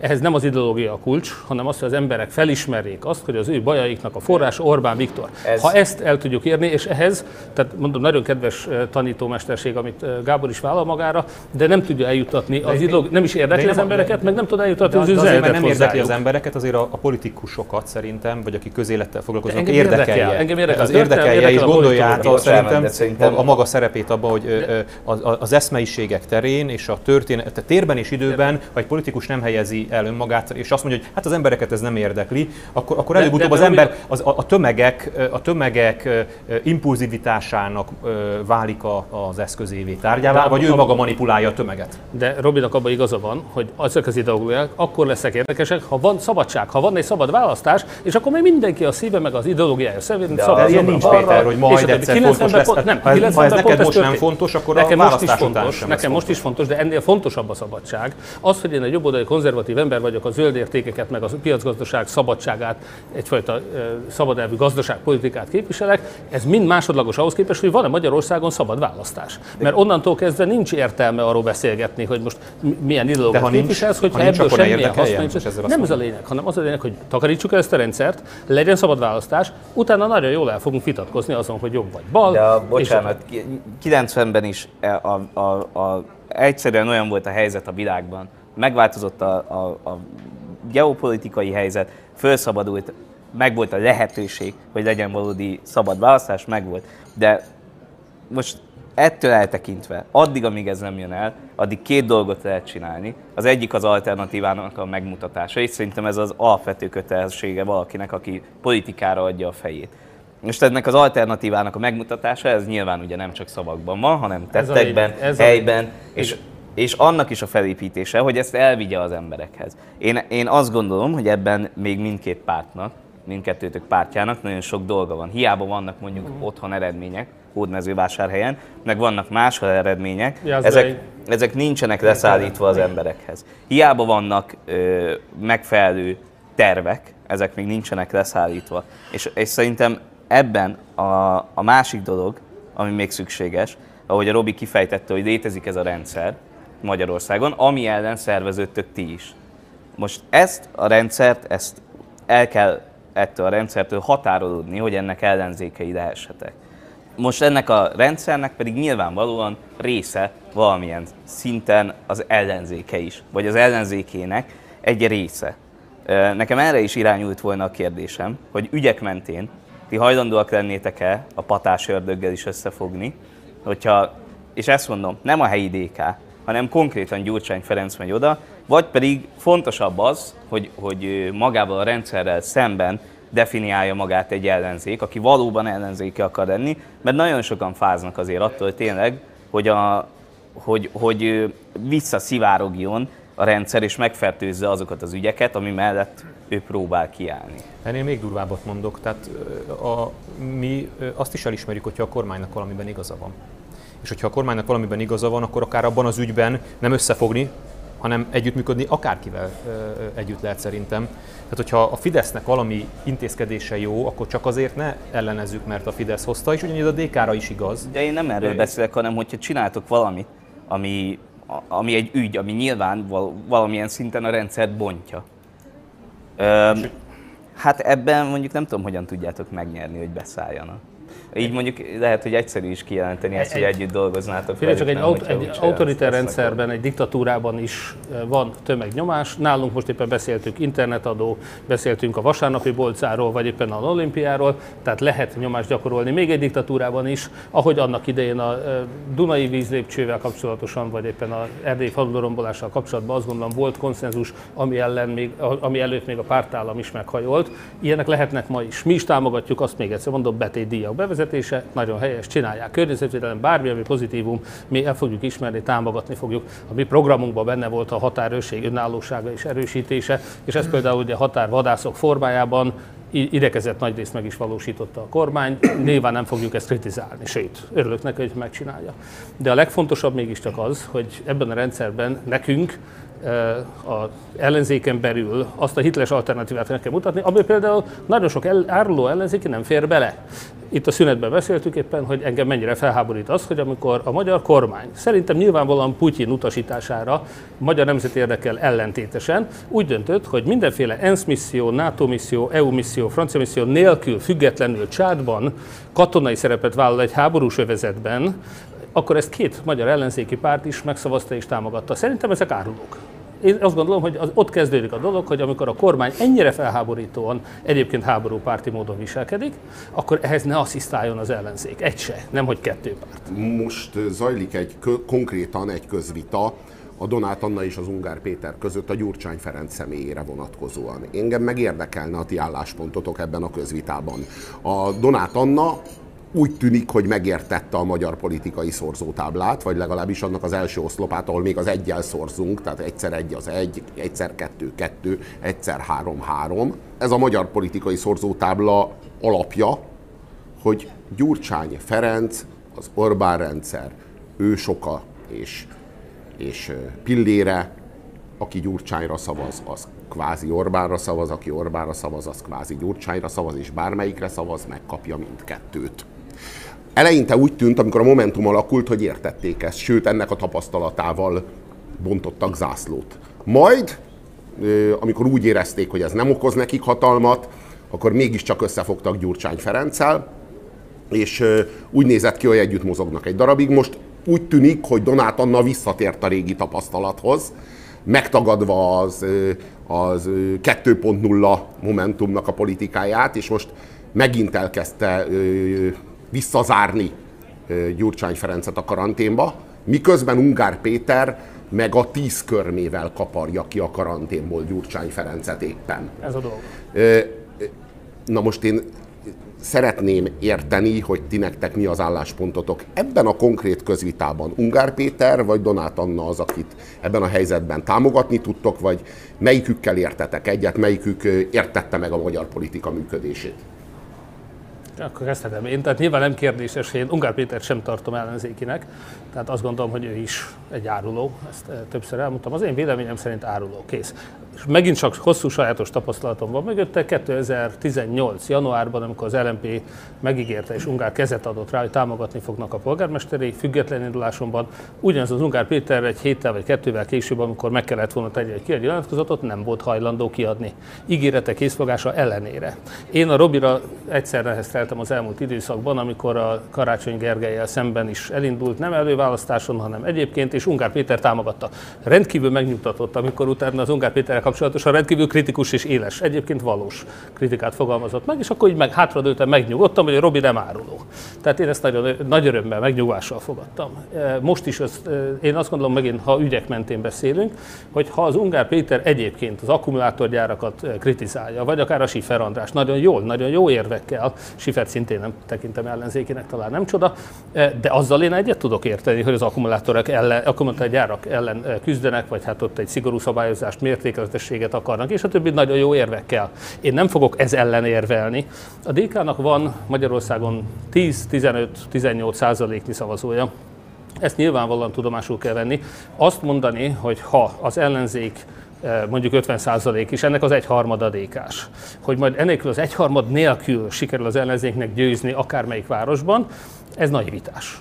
Van ilyen, Gödöllőn például annak idején áruló módon az ellenzék elindult Gémesi György polgármester ellen 19-ben. Szerencse az, hogy Gémesi György megnyerte a Fidesz és az ellenzék ellen is a saját városát. Ez egy nagy szerencse. De sajnos nagyon sok olyan példa van, ahol viszont az ellenzék egymás ellen fellépve a Fidesz juttatta hatalomba. Én tehát például Miskolcon most nagyon erősen kampányolok amellett, hogy ha kell, ha nem tudnak megegyezni, értem én, hogy a DK-nak nem szimpatikus gondolat az előválasztás, mert nem bírja megnyerni. Hát amikor valaki az ellenzéken belül is csak az egyharmadnak a támogatás szavazását bírja, akkor nem szereti az előválasztást, mert ott kikap.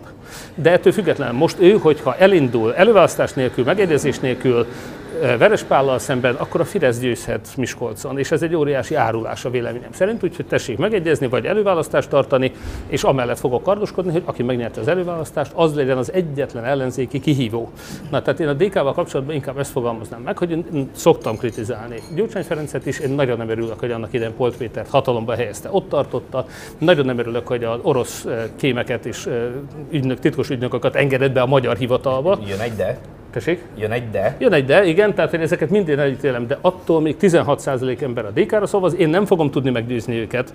Én is úgy gondolom, hogy az első dolog az lett volna, hogy 2002-ben a Fideszt elszámoltatni, 2010-ben a DK-t elszámol, vagy a szocialistákat elszámoltatni akkor. Tehát ez a minimum lett volna, akkor lenne tisztesség. Donald Tuskot emlegeted, a Donald Tusk nekem azt mondta, tavaly, amikor erről beszélgettünk, hogy az az óriási különbség Magyarország meg Lengyelország között, hogy Lengyelországban a legerősebb kormánypárt és a legerősebb ellenzéki párt is korrupció ellenes alapon, ideológiával jött létre. Magyarországon meg együtt loptak. A 70-30 az arról szólt, hogy amikor te hatalmon van, te lopsz többet, de azért adsz nekünk is, és fordítva. Nekünk ezt a kultúrát kell meg. A hazugságkultúra, az idő, a közös lopás kultúrája, az egy óriási probléma, hogy még mindig vannak olyan ellenzéki önkormányzatok, ahol láthatóan ez működik. De akkor a 30%-kal akarjuk kiírni a 70%-ot? Nem, az egykori gondolom- 30-al az egykori És 70 ez a különbség. A kultúraváltás abban nyilvánult meg, hogy akkor, amikor tavaly kampányoltunk 22 áprilisában, akkor mi kijelentettünk, és kénytelen kelletlen az ellenzéki pártok is, még a hátulról támadtak is, de nyilvánosan nem mondhatták el, hogy ők mennyire nem akarják hatházi Ákos korrupció ellenes felelősnek, mert akkor esetleg az ő embereiket is börtönbe csukná. De elfogadták, látványosan elfogadták. Háttérbe persze fúrtak e, ez ellen, meg megállapodtak Orbánnal már februárban, mint a Szabad Európa megírta. Tehát voltak árulók bőven az ellenzékből, de a nyilvános programunk az az Európai Ügyészség volt, a korrupció ellenesség, hatházi Ákos felelőssége, és én szerintem ez a titok. Hogy ezt nem merték volna, vagy ha megcsinálják, hogy egy sikeres választás után, ezek után megbuktatják, nem engedik, akkor az ő tekintélyük annyira lerombolódik, hogy soha többet választást nem fognak nyerni. De ez az én taktikám volt, hát sajnos nem kerültünk abba a helyzetbe, hogy ezt bebizonyítsuk. Akkor azt mondod, hogy nem választasz Ungár Péter és Dehogy is nem. Én azt mindig elmondtam, nyilvánvalóan Donát annál sokkal eh, hitelesebbnek tartom egy csomó eh, De nem fontos szempont szerint. el annyira de a DK-tól, hogy ne kös velük Én nem ezt a problémát látom, nem kell szövetséget kötni, kötöttünk nyilvánvalóan, volt egy választási szövetség, azt láttuk, hogy ebben a mai rendszerben már egy ilyen szövetséggel sem lehet leváltani a Fideszt, aminek egy ilyennel része az ellenzéki árulás, de egy nagyobb része, és ez a lényeg, egy sokkal nagyobb része az a, ö, nem tudom minek hívjuk, NER, mafia állam, akárminek hívhatjuk, amely már kiépült. Tehát most az ellenzéket támadni és az ellenzéken belüli harcokat, persze más a véleményünk, abszolút, Gyurcsány Ferenccel is más a véleményünk, mint az ellenzék egy részének, de nem ez a probléma. Nem az ellenzék miatt van diktatúra Magyarországon, hanem Orbán Viktor miatt van diktatúra. Tehát nekünk Hát azzal az, kell az foglalkozni. az ellenzék miatt, amit ő fenntart, hogy ott Nem. lehessen. Ez, ez rész probléma. Tehát, hogyha csak én ezért is mondtam azt, hogy a, hogy a rendszerrel szemben meghatározni magadat. Szerintem az egy fontos dolog, de nyilván nem tudok a ti nevetekben beszélni, nem is akarok. Én azt gondolom, hogy hosszú távon úgy el lehet érni változást, hogyha a rendszerrel szemben határozzuk meg magunkat. Marci, bocsánat, egy konkrét gyakor, én ne az elméletről beszéljünk, nézzük a gyakorlatot. Ö, Donát Anna ö, nagyon helyesen leírja a véleményét ö, egy olyan politikai volt és jelenlegi szövetségeséről, akinek más elképzelései vannak egy csomó mindenről. Miközben ugyanez a Momentum Nem, csak nem- és nem a bocsánat, ugyanez a Momentum és a DK együtt fognak indulni Budapest azt hiszem mindegyik kerületébe. Jó, tehát nagyon nehéz azt kérni a DK szavazóktól, hogy támogassák a Momentum jelöltjét, ha a Donát Annának a legfőbb ellensége nem a Fidesz, hanem a DK. Hát akkor nem az lenne a feladat, hogy kikényszeríteni Donát Annából, hogy a szavainak megfelelően politizáljon? De az egy szomorú igazság, hogy sajnos, hogyha ő a szavainak megfelelően politizál és teljes mértékben elhatárolódik a DK-tól, akkor Budapest összes kerülete Fideszes lesz. Ami azért nem kívánatos. És én nem hát gondolom... Akkor inkább, hát akkor csak azt, hogy inkább Gyurcsány- legyen, legyen az, legyen DK-s, bejebb leszünk, ugye? Nem, nem, nem lesz DK-s, Ne, legyen nem DK, DK-s vagy Momentumos, ami tulajdonképpen DK szövetséges. Hát az úgy lesz, Tehát, ha jó. Figyelj, DK Momentum Szövetség volt Újpesten. Én nem látok bele. kisebbik rossz. Nem, de ne, ne, nem, Fidesznél? nem, így zsarol, nem, Így zsarol, nem így zsarolnak bele minket újabb négy évnyi Fidesz uralomba, hogy szavazzuk, válasszuk a kisebbik rosszat, mert ha, ha, ha arra szavaznánk, az, az elsődleges preferenciánkra szavaznánk, és nem kötnénk mindig alkut a kisebbik rosszal, akkor lehet, hogy már ki tudtuk volna 13 év alatt növeszteni azt az alternatívát, amire most hiába várunk. De, Robert, nem mindig leszalámiznak nem, minket. Nem, nem, nem, Robert. Mindig. Újra, Újra meg újra. gyakorlatilag. A lopás ellen kell küzdeni. Én azt gondolom, hogy azokban az ellenzéki önkormányzatokban, ahol egyébként a DK és a Momentum támogatásával az én hitem szerint lokálpatrióta civileknek kéne indulni, tehát nem pártos színekbe, ha valamelyik párt tagja, nem bánom, de ő civilként, nem tudom, Rákospalotáért, Újpestért, Hódműzővásárhely, Jászbenyért induljon el, és ne párt színekben, ezzel is egyetértünk, a fölösleges megosztani a vásárhelyi, Jászberényi, budapesti embereket, tessék egy hitles alternatívát kínálni, és ott szükség lesz a DK szavazóira. Jó? Tehát nem, korrupcióra nincs szükség, orosz ügynökökre a magyar hivatalokban nincs szükség, Polt Péterre a visszacsempészése a szocialista nincs szükség, 70-30-ra nincs szükség. Ezeket mind elutasítjuk. De ettől még a DK szavazói szerintem meg fogják szavazni azt a tisztességes városvezetést, amely itt egy hitles alternatívát kínál, és nekünk ez a fontos. Én most ebbe tehát nem az ellenzéknek a leszámolmazását látom elsődleges fontosságúnak, hanem a hitles alternatíva építését, ahol nincs 70-30, ahol nincs orosz ügynök, ahol nincs Putyin hátsójának a nyalása. 2018-ban, amikor lemondtam, akkor ugye egyrészt megígértem, hogy ha nem nyerjük meg a választást, lemondok, de a másik oka, hogy nem is vettem át a parlamenti mandátumot, annak többek között amiatt, mert úgy éreztem, hogy nekem most időre van szükségem, az pontosan az volt, hogy láttam szembe jönni az összefogást. Éreztem, hogy ezt a, ezt a társadalmi igényt nem szabad és nem is kell megakadályozni, nem akartam keresztbe állni, de nem akartam benne részt venni sem. Tehát, hogy én úgy éreztem, hogy ez nem, akkor nem az én időm, én az összefogásban nem hiszek. Az idő igazolta is ezt az álláspontomat 2022-ben, és már mondtam ebben az adásban, akkor elmondom még egyszer, hogy szerintem az összefogás az valójában már nem a kormány leváltásáról szól, hanem az ellenzék leválthatatlanságáról.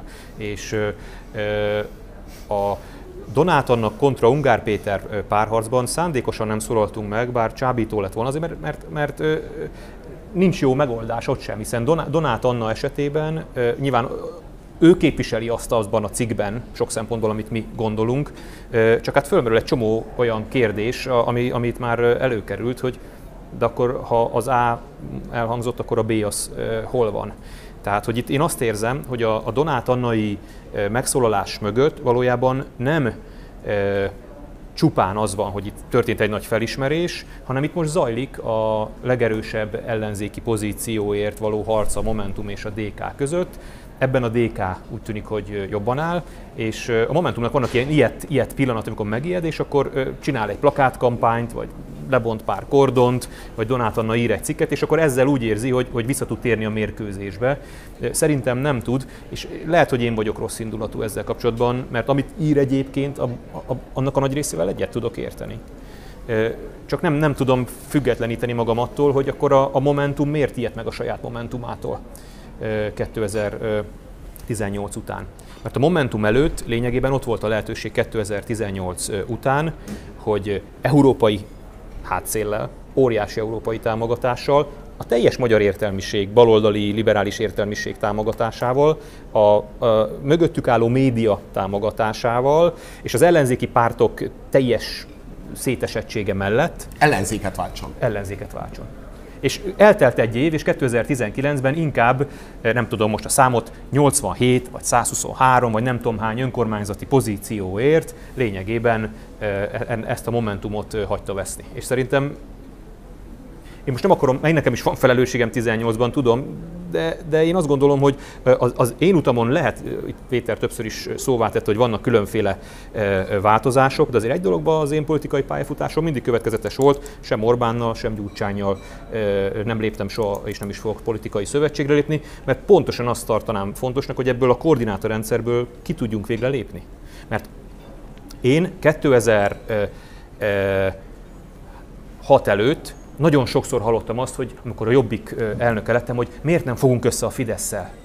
Hát itt a Gyurcsány Ferenctől meg kell szabadulni. Én, amit a mai fiatalok hallanak a másik oldalon, én azt végighallgattam arról az oldalról is, hogy össze kell fogni a fidesz hiszen meg kell szabadulnunk Gyurcsány Ferenctől. Most azt hallgatom, hogy fogjunk össze Gyurcsány Ferenctől, hogy megszabaduljunk Orbán Viktortól, és akkor majd tíz év múlva megint az lesz, hogy Orbán Viktorral kell összefognom, hogy megszabaduljunk Gyurcsány Ferenctől. Tehát e-, ebből a mezőből minél hamarabb lépünk ki, és egyetértek itt Robival, ha ennek vannak veszteségei, aktuális veszteségei, hogy elveszik egy önkormányzat, meg elveszik egy, nem tudom, település, szörnyű, szörnyű. De ha ez az ára annak, hogy egyszer végre az ellenzék neki tudjon futni Gyurcsány Ferenc nélkül egy választásnak.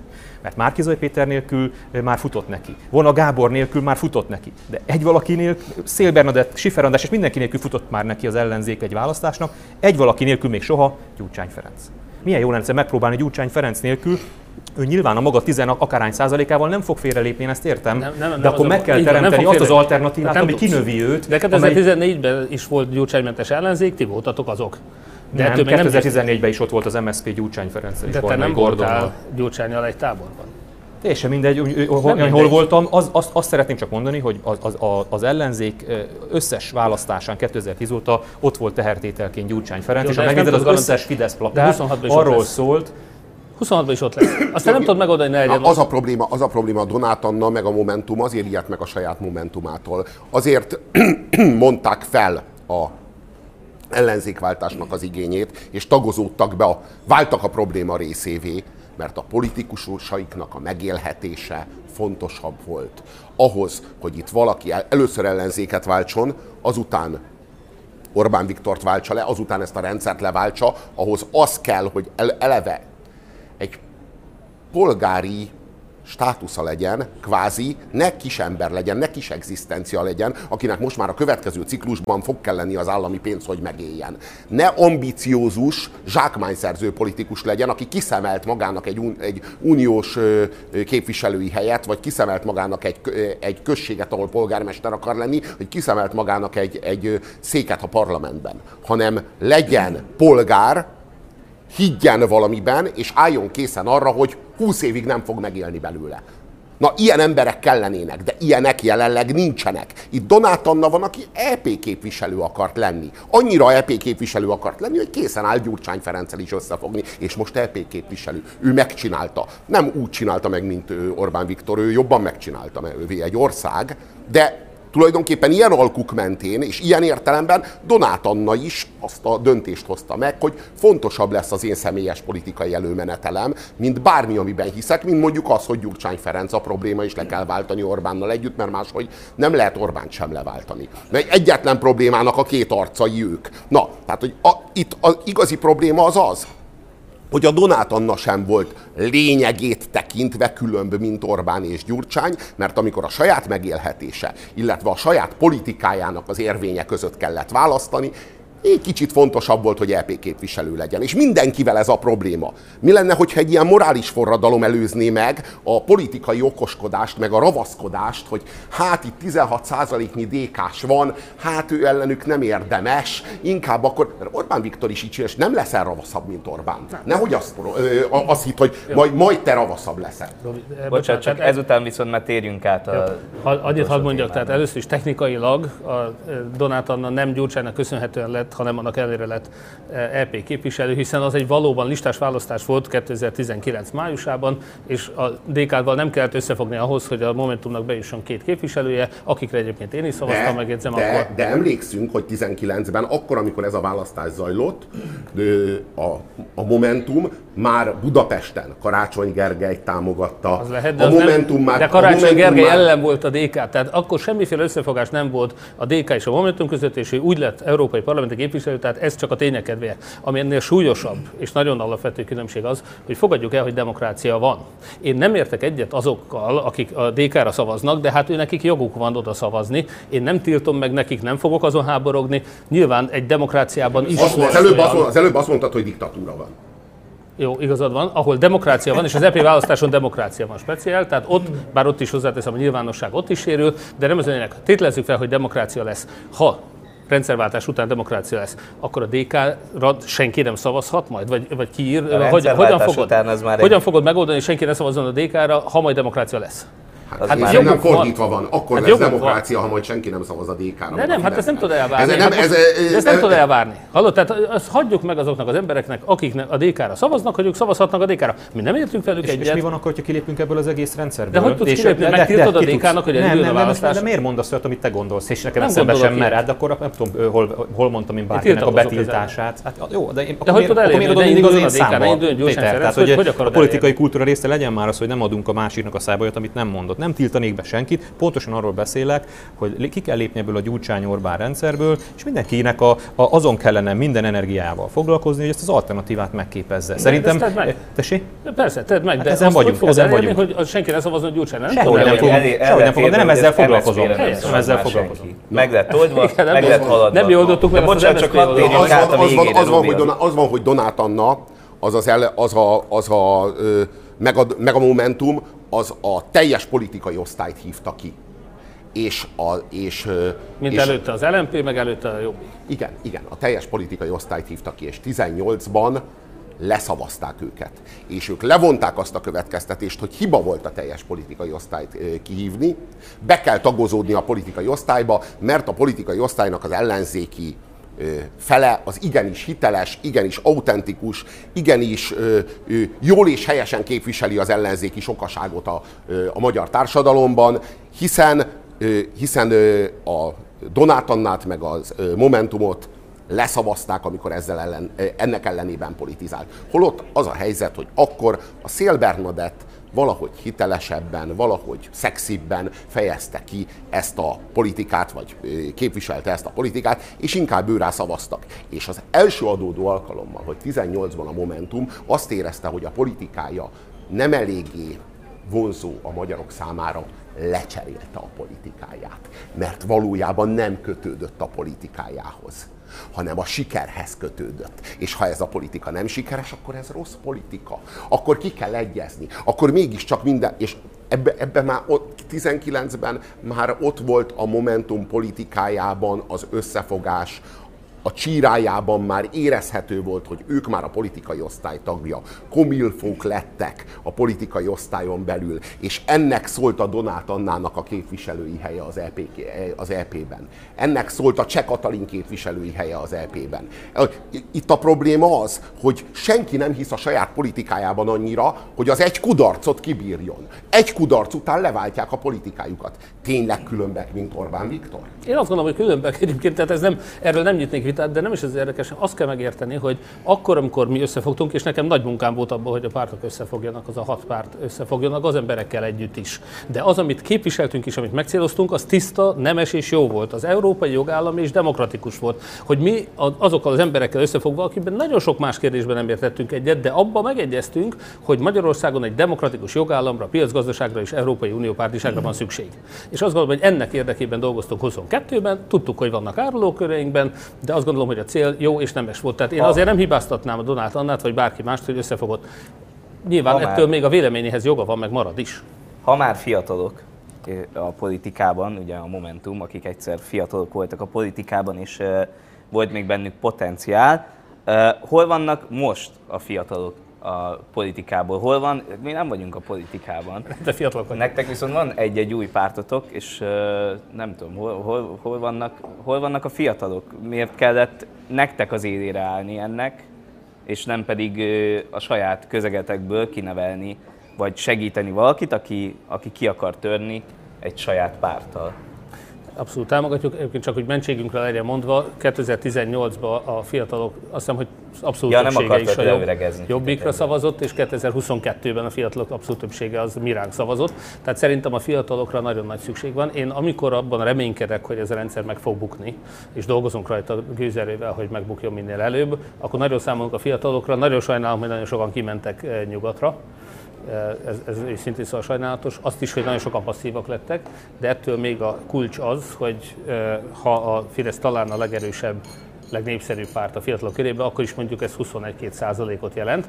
A fiatalok 80 százaléka nem fog a Fideszre szavazni. Tehát nekünk azért a korfa fog tudni segíteni abban, hogy leváltsuk ezt a korrupt De mégse, mégse egy fiatalt tűztetek ki a pártodnak az élére, és még csak a honlapotokon sincs túl sok fiatal többre van szükség ebbe. Egyetértek, hál' Istennek vannak fiataljaink, most újraélesztettük a minden fiatal Magyarországát Hódmezővásárhelyen.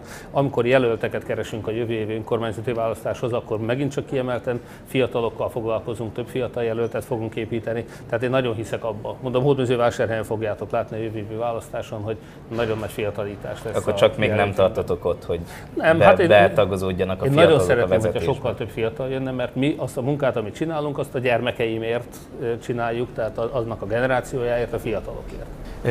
Én jó dolgokról tudok beszámolni a magunk házatáján, például az európai parlamenti listánkon is, aki ha mennyiben megkapjuk az 5%-ot az európai parlamentbe, be fog kerülni egy 23 éves hölgy. A tagjainknak a 70-80%-a fiatal, olyan, aki nem is nagyon volt korábban politikai pártban. Úgyhogy nekünk inkább a másik probléma van az, hogy a középkorosztályt és az idősebbeket hogyan tudjuk megszólítani, de ez pontosan azért van, mert amiről beszéltem, és talán úgy tűnik visszaigazol az élet, hogy szükség van jövőképre szükség van, szükség van ideára, mert egy, egy fiatalt nem lehet pusztán száraz politikai programokkal megszólítani, hanem kell valami, ami, ami távlatot ad az ő életének, ami, amiben, am, amiben azt érezheti, hogy van valami olyan nemes cél, vagy szép cél, vagy nagy cél, ami, ami az ő egyszeri életének adhat egy nagyobb perspektívát. Ha valaki politika iránt fogékony, politizálni akar, akkor ezt keresi, a fiatalok ezt keresik. 18-ban azért voltak a Jobbik mellett, vagy 22-ben a, a, a Péter mellett, mert ezt érezték.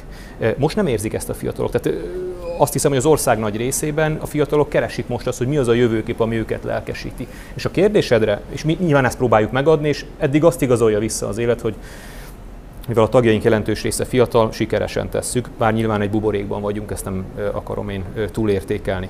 De mivel rákérdeztél, hogy miért én vagyok akkor a pártelnöke, vagy miért mi vagyunk, én a magam nevében tudok csak beszélni. Én elmondtam azt, a, a, amikor még radar alatt készültünk a párt alakulásra, hogy én semmilyen pozícióhoz nem ragaszkodom, miniszterelnök jelöltséghez, vagy bármilyen. Egyetlen egy dologhoz ragaszkodom a pártelnökséghez. Ezt teljesen világosan elmondtam párton belül, meg elmondom itt párton kívül is, mert ehhez értek és egy csomó mindent a kudarcaimon meg a sikereimen keresztül azt hiszem, hogy megtanultam, hogy hogyan kell egy politikai pártot fölépíteni. És én a szerepemet azt, abban látom, hogy 45 évesen, de politikai matuzsálemként szinte egy csomó olyan dologtól megkíméljem azokat a fiatalokat, akik a 2RK-ban vannak, ami, amitől engem senki nem kímélt meg, egy csomó olyan dologban adjak nekik segítséget, ugródeszkát, amilyen ugródeszkát mi nem kaptunk meg, vagy csak korlátozottan. Tehát valamiféle mentor szerepem is legyen ebben az egészben. Úgyhogy én azt abban bízom, és nyilván majd a szavaimnak a jövő ad hitelt, vagy teszi hiteltelenné, hogy itt néhány éven belül a második reformkor Magyarország legtehetségesebb politikus jelöltjeit, fiatal politikus jelöltjeit tudja majd felmutatni. Tehát akkor ti készen álltok arra, hogy ha majd egy nap miniszterelnök jelöltet állítotok, mármint a pártjaitok, akkor az egy 20 éves miniszterelnök jelölt legyen. Akár. Ö, nem zárom ki, de nem, nem, nem az életkor alapján ö, választanám ezt meg. Azért, azért, azért, azért, tehát, tehát, hogyha, hogyha azt mondod, azt, az ha úgy teszed fel a kérdést, hogy van-e, ha van egy alkalmas 20 éves miniszterelnök, én azért a har, lehet, hogy a 30-as mondanám, hogy korai 30-as, az élettapasztalat miatt, mert azért egy ország vezetéséhez szerintem nagyon komoly mentális tehát az életbe át kell, hogy egy dolgokat ahhoz, hogy egy országot jól tudj vezetni, de a kérdésedre röviden az a válasz, hogy miért ne? ha az a személy úgy tűnik, hogy alkalmas rá. Tehát, hogy mi, Orbán Viktorral nem az volt a baj, hogy 20 éves volt 1998-ban. Én magam szerepét abban látom, hogy ezeket a fiatalokat ö, ö, megtalálni, közösségbe szervezni, és, ö, és ennek a, ezen közösségen belül megadni nekik a reményt, minimum a reményt és a, a, a, a, az ideát ahhoz, hogy Magyarországon még lehet polgári társadalom. Hogy ne, ne az legyen, hogy amikor már 20 éves miniszterelnök jelölt, már akkor cinikus kiégett politikus, politikai értelemben egy 70, 70 éves vagy 120 éves, aki már semmiben nem hisz, és nem akar már 90 évesen fát ültetni, ő már csak, ő, ő már csak a hatalmi játékban akar részt vállalni. De tegyük hozzá, hogy a, tehát az arcai is ti vagytok a pártjaitoknak. Nyilván Ugyanúgy ez egy telettél. praktikus kérdés. Tehát világos, hogy ha Voda Gábor neve nem hozna második reformkor pártnak, akkor ki? Igen, de azért nálunk is egy ilyen, vannak ilyen kezdeményezések, én nagyon támogatom is, hogy minél több ember mutassa meg magát és szerepeljen. Hát addig, amíg én vagyok a legismertebb ebben a pártban, addig nehéz nélkülözni az én nevemet. Vagy a de addig, ameddig te vagy a legismertebb ebben a pártban, nehéz nélkülözni, de amíg nem nélkülözöd a személyedet, meg a szerepedet, te magad, te maradsz a legismertebb a pártban. Meg korlát is. Hát lehet, hogy esetleg a hátralépésnek az intézménye. Tehát, hogy az, amikor a politikus hátralép, ez egy nehéz lépés, főleg politikusoknak nem nagyon megy. Ez a hátralépés, ha Gyurcsány Ferenc időben mondjuk 2006-ban megtette volna, akkor most még, áll, még, még állna a köztársaság. És egy... különösen úgy, hogy Gábor meg is tetted egyszer. De mi most próbáljuk ezt megoldani, ezt a problémát, mert a, a, tehát az én nevem nyilván nagyon sok szempontból tehertétel is a párton, meg nagyon sok szempontból hoz is, mert ismert nevem van. Mi úgy próbáljuk meg, ha engem megnéztek most, hogy szerepelek valahol országjáráson, sajtótájékoztatót tartok, akkor mindig azt fogjátok látni, hogy ott ül mellettem az a hölgy, akit az Európai Parlamentbe szeretnénk jutatni, és akiről simán elfogult vagyok, de az egyik legtehetségesebb, hanem a legtehetségesebb fiatal politikus jelölt, akivel valaha dolgoztam, és ott van mindig mellettem, hogy amikor Vona Gábor neve elhangzik, vagy valamilyen módon megjelenik, akkor már ott legyen ő is. És te tervezel ebből így visszavonulni ebből a Rivalda fényből, vagy ez inkább akkor egy ilyen Gyurcsány Dobrevi megoldás? Hát nem vettem feleségül, ja, ugye férnél van, meg én, én, nekem is van feleségem. Igen, a néből kitaláltam. De. Igen, igen, igen. Én azt hiszem, hogy ha ha már beszéltünk Tuskról, nekem a Kaczynski szerep az tökéletes lenne. Én, én azzal a szereppel bőven megelégednék, hogy, hogy vezetem ezt a pártot, és, és ennek a pártnak vagyok úgymond lelkiismerete, vagy akár nagy öregje, ha lehet ilyet mondani, és aztán a többit megcsinálják a tehetséges és alkalmas fiatalok. Ez nem egy szerény szerep, amit a Kaczynszki Jó, lehet, lehet, lehet, lehet, hogy nem volt szerény szerep, de, de akkor, akkor értsük ebben a, a szimbolikát, hogy nem a, én nem a Rivalda fényt keresem már. Hát egy elnöki pozíció, vagy egy... De azt elmondtam itt is őszintén, azt vállalom. Tehát, Már ez, egy köztársasági elnöki. Van. Az nem, nem, nem, nem, nem, nem. Köztársasági elnöki ambícióm sincs. Elmondtam, milyen ambícióm van, ezt a pártot szeretném vezetni. Hajrá fiatalok! Ádám, te még látsz valamit, hát, amire... Ez egy záró kérdés, nem tudom, hogy hogy tudnánk ezt összefoglalni, hogy mire jutottunk a végén. Szerintem nagyon sok pontot felsoroltunk. Úgy ezt, azt akartam, ez csak egy vad kérdés, hogy hogy ez nem, nem lenne egy jó példa, ha mondjuk ti ketten nem, nem indultok együtt. Nyilván külön ügyeitek vannak, de ha egy ügyben, mondjuk egy ügyben együtt tudtok működni, az nem egy friss élmény lenne, hogy, hogy egy ügy mentén össze tudtok állni, meg tudjátok beszélni, együtt vinni, és amúgy közben külön indultok, meg külön világnézetetek van, de ez nem lenne egy jó példa a magyar politika számára. De és mi adtunk már erre jó példát. 2021 nyarán Gábor a közismert nézet különbségeink ellenére, és általam ezt hangsúlyozva is, lejött Hódmezővásárhelyre, és együtt álltunk ki az ő általa kezdeményezett nyugati magyaroknak azonos szavazási lehetőséget igénylő népszavazáshoz, akkor nem aláírás gyűjtés volt. Online népszavazás volt. Online népszavazás volt, együtt. Én támogattam. És csak hogy még, még szebb legyen a történet, a Robi is csatlakozott ahhoz a kezdeményezéshez. És, és még annyit is most itt már elhangzott, hogy például azt, hogy egy miniszterelnök maximum két ciklusban tölthesse be ezt a pozíciót, ebben is tökéletesen hajlandó. Hát már csak azért is, mert 2018-ban javasoltuk is ezt a Max 8 javaslatunk, erről szólt, azóta a Momentum is javasolt, tehát úgy tűnik, hogy elég, elég széles a programban is benne is volt, a 22 programban is benne volt, tehát én azt gondolom, hogy nagyon sok ügy mellett biztos, hogy együtt fogunk kiállni.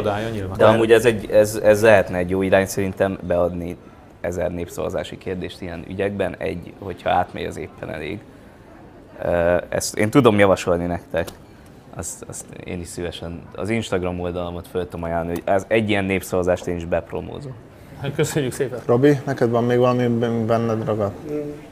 Nem, nem, nem, én nem csak azért. A, vissza, én, nekem, a, nekem ez a 20 éves miniszterelnök jelölt, nekem ez azért is egy ö, jó példa lenne, mert egyrészt ugye a politikai szocializáció, amiről beszéltél, nem kapta meg, szinte biztosan nem kapta meg azt a rossz szocializációt, amiből ki kéne lépni.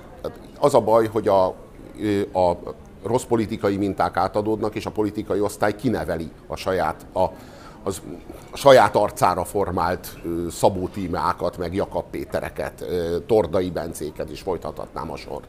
Szinte csak rossz példák vannak. És ezt, ezt, ezt kéne megszakítani. Tehát kéne egy, egy, egy erős vörös vonalat húzni, és ahhoz, hogy egy ilyen szocializációs mintát megszakítsa, megszakítsa ahhoz e, ezen a politikai osztályon kívülről kell, ki kéne nyitni az ablakot, hogy az áporodott levegő az, az távozzon, és hogy kiszellőzzön ez a tér. Egyszerűen a ablakot kéne nyitni, és beengedni a, mondhatom úgy is, hogy, hogy a friss vért. A friss vért. Nem engedik, a rossz vér forog körbe folyamatosan. És ez, ez okoz Orbán Viktornak hatalmat, meg Gyurcsány Ferencnek az ellenzéken belül szintén csak hatalmat, meg, meg befolyást, hogy, hogy a rossz vér nem tud elfolyni. Először is le kéne ereszteni a rossz vért, és be kéne pumpálni a friss vért. És önmagában, önmagában érték az, hogy 20 éves. Én értem, hogy nem akkora kéne, hogy legyen a szempont.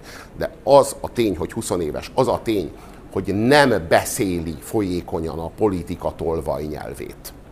Az már önmagában egy hatalmas erény, és meggyőződésem, hogy azáltal, ő általa lehet megszólítani a jövő Magyarországát, és be kell fejezni a nyugdíjasoknak való politizálást. Be kell fejezni az ilyen ravaszkodást, hogy mik a célcsoportok, és milyen üzenetekkel fogjuk tudni, melyik célcsoportot megszólítani. Ez Orbán Viktornak mindig jobban fog menni. A fiatalokat kell megszólítani, hinni abba, bevonni a politikába, ügyek, ügyek mentén élményé tenni a politikát a fiatal nemzedékeknek, és hinni abban, hogy ami ma a fiatalok Magyarországa, holnap az lesz mindenki Magyarországa, úristen, de szépen mondtam, fölvehetnél. Robi, nagyon szépen ah. mindenki Magyarország a néppárt nevében. És ezzel eljön a másik reformkor. És mindenki nyer. Jó, hát akkor köszönjük szépen, hogy eljöttetek. Köszönjük szépen a Madhouse-nak, hogy befogadott minket, és ez volt a közös többszörös. Köszönjük a figyelmet.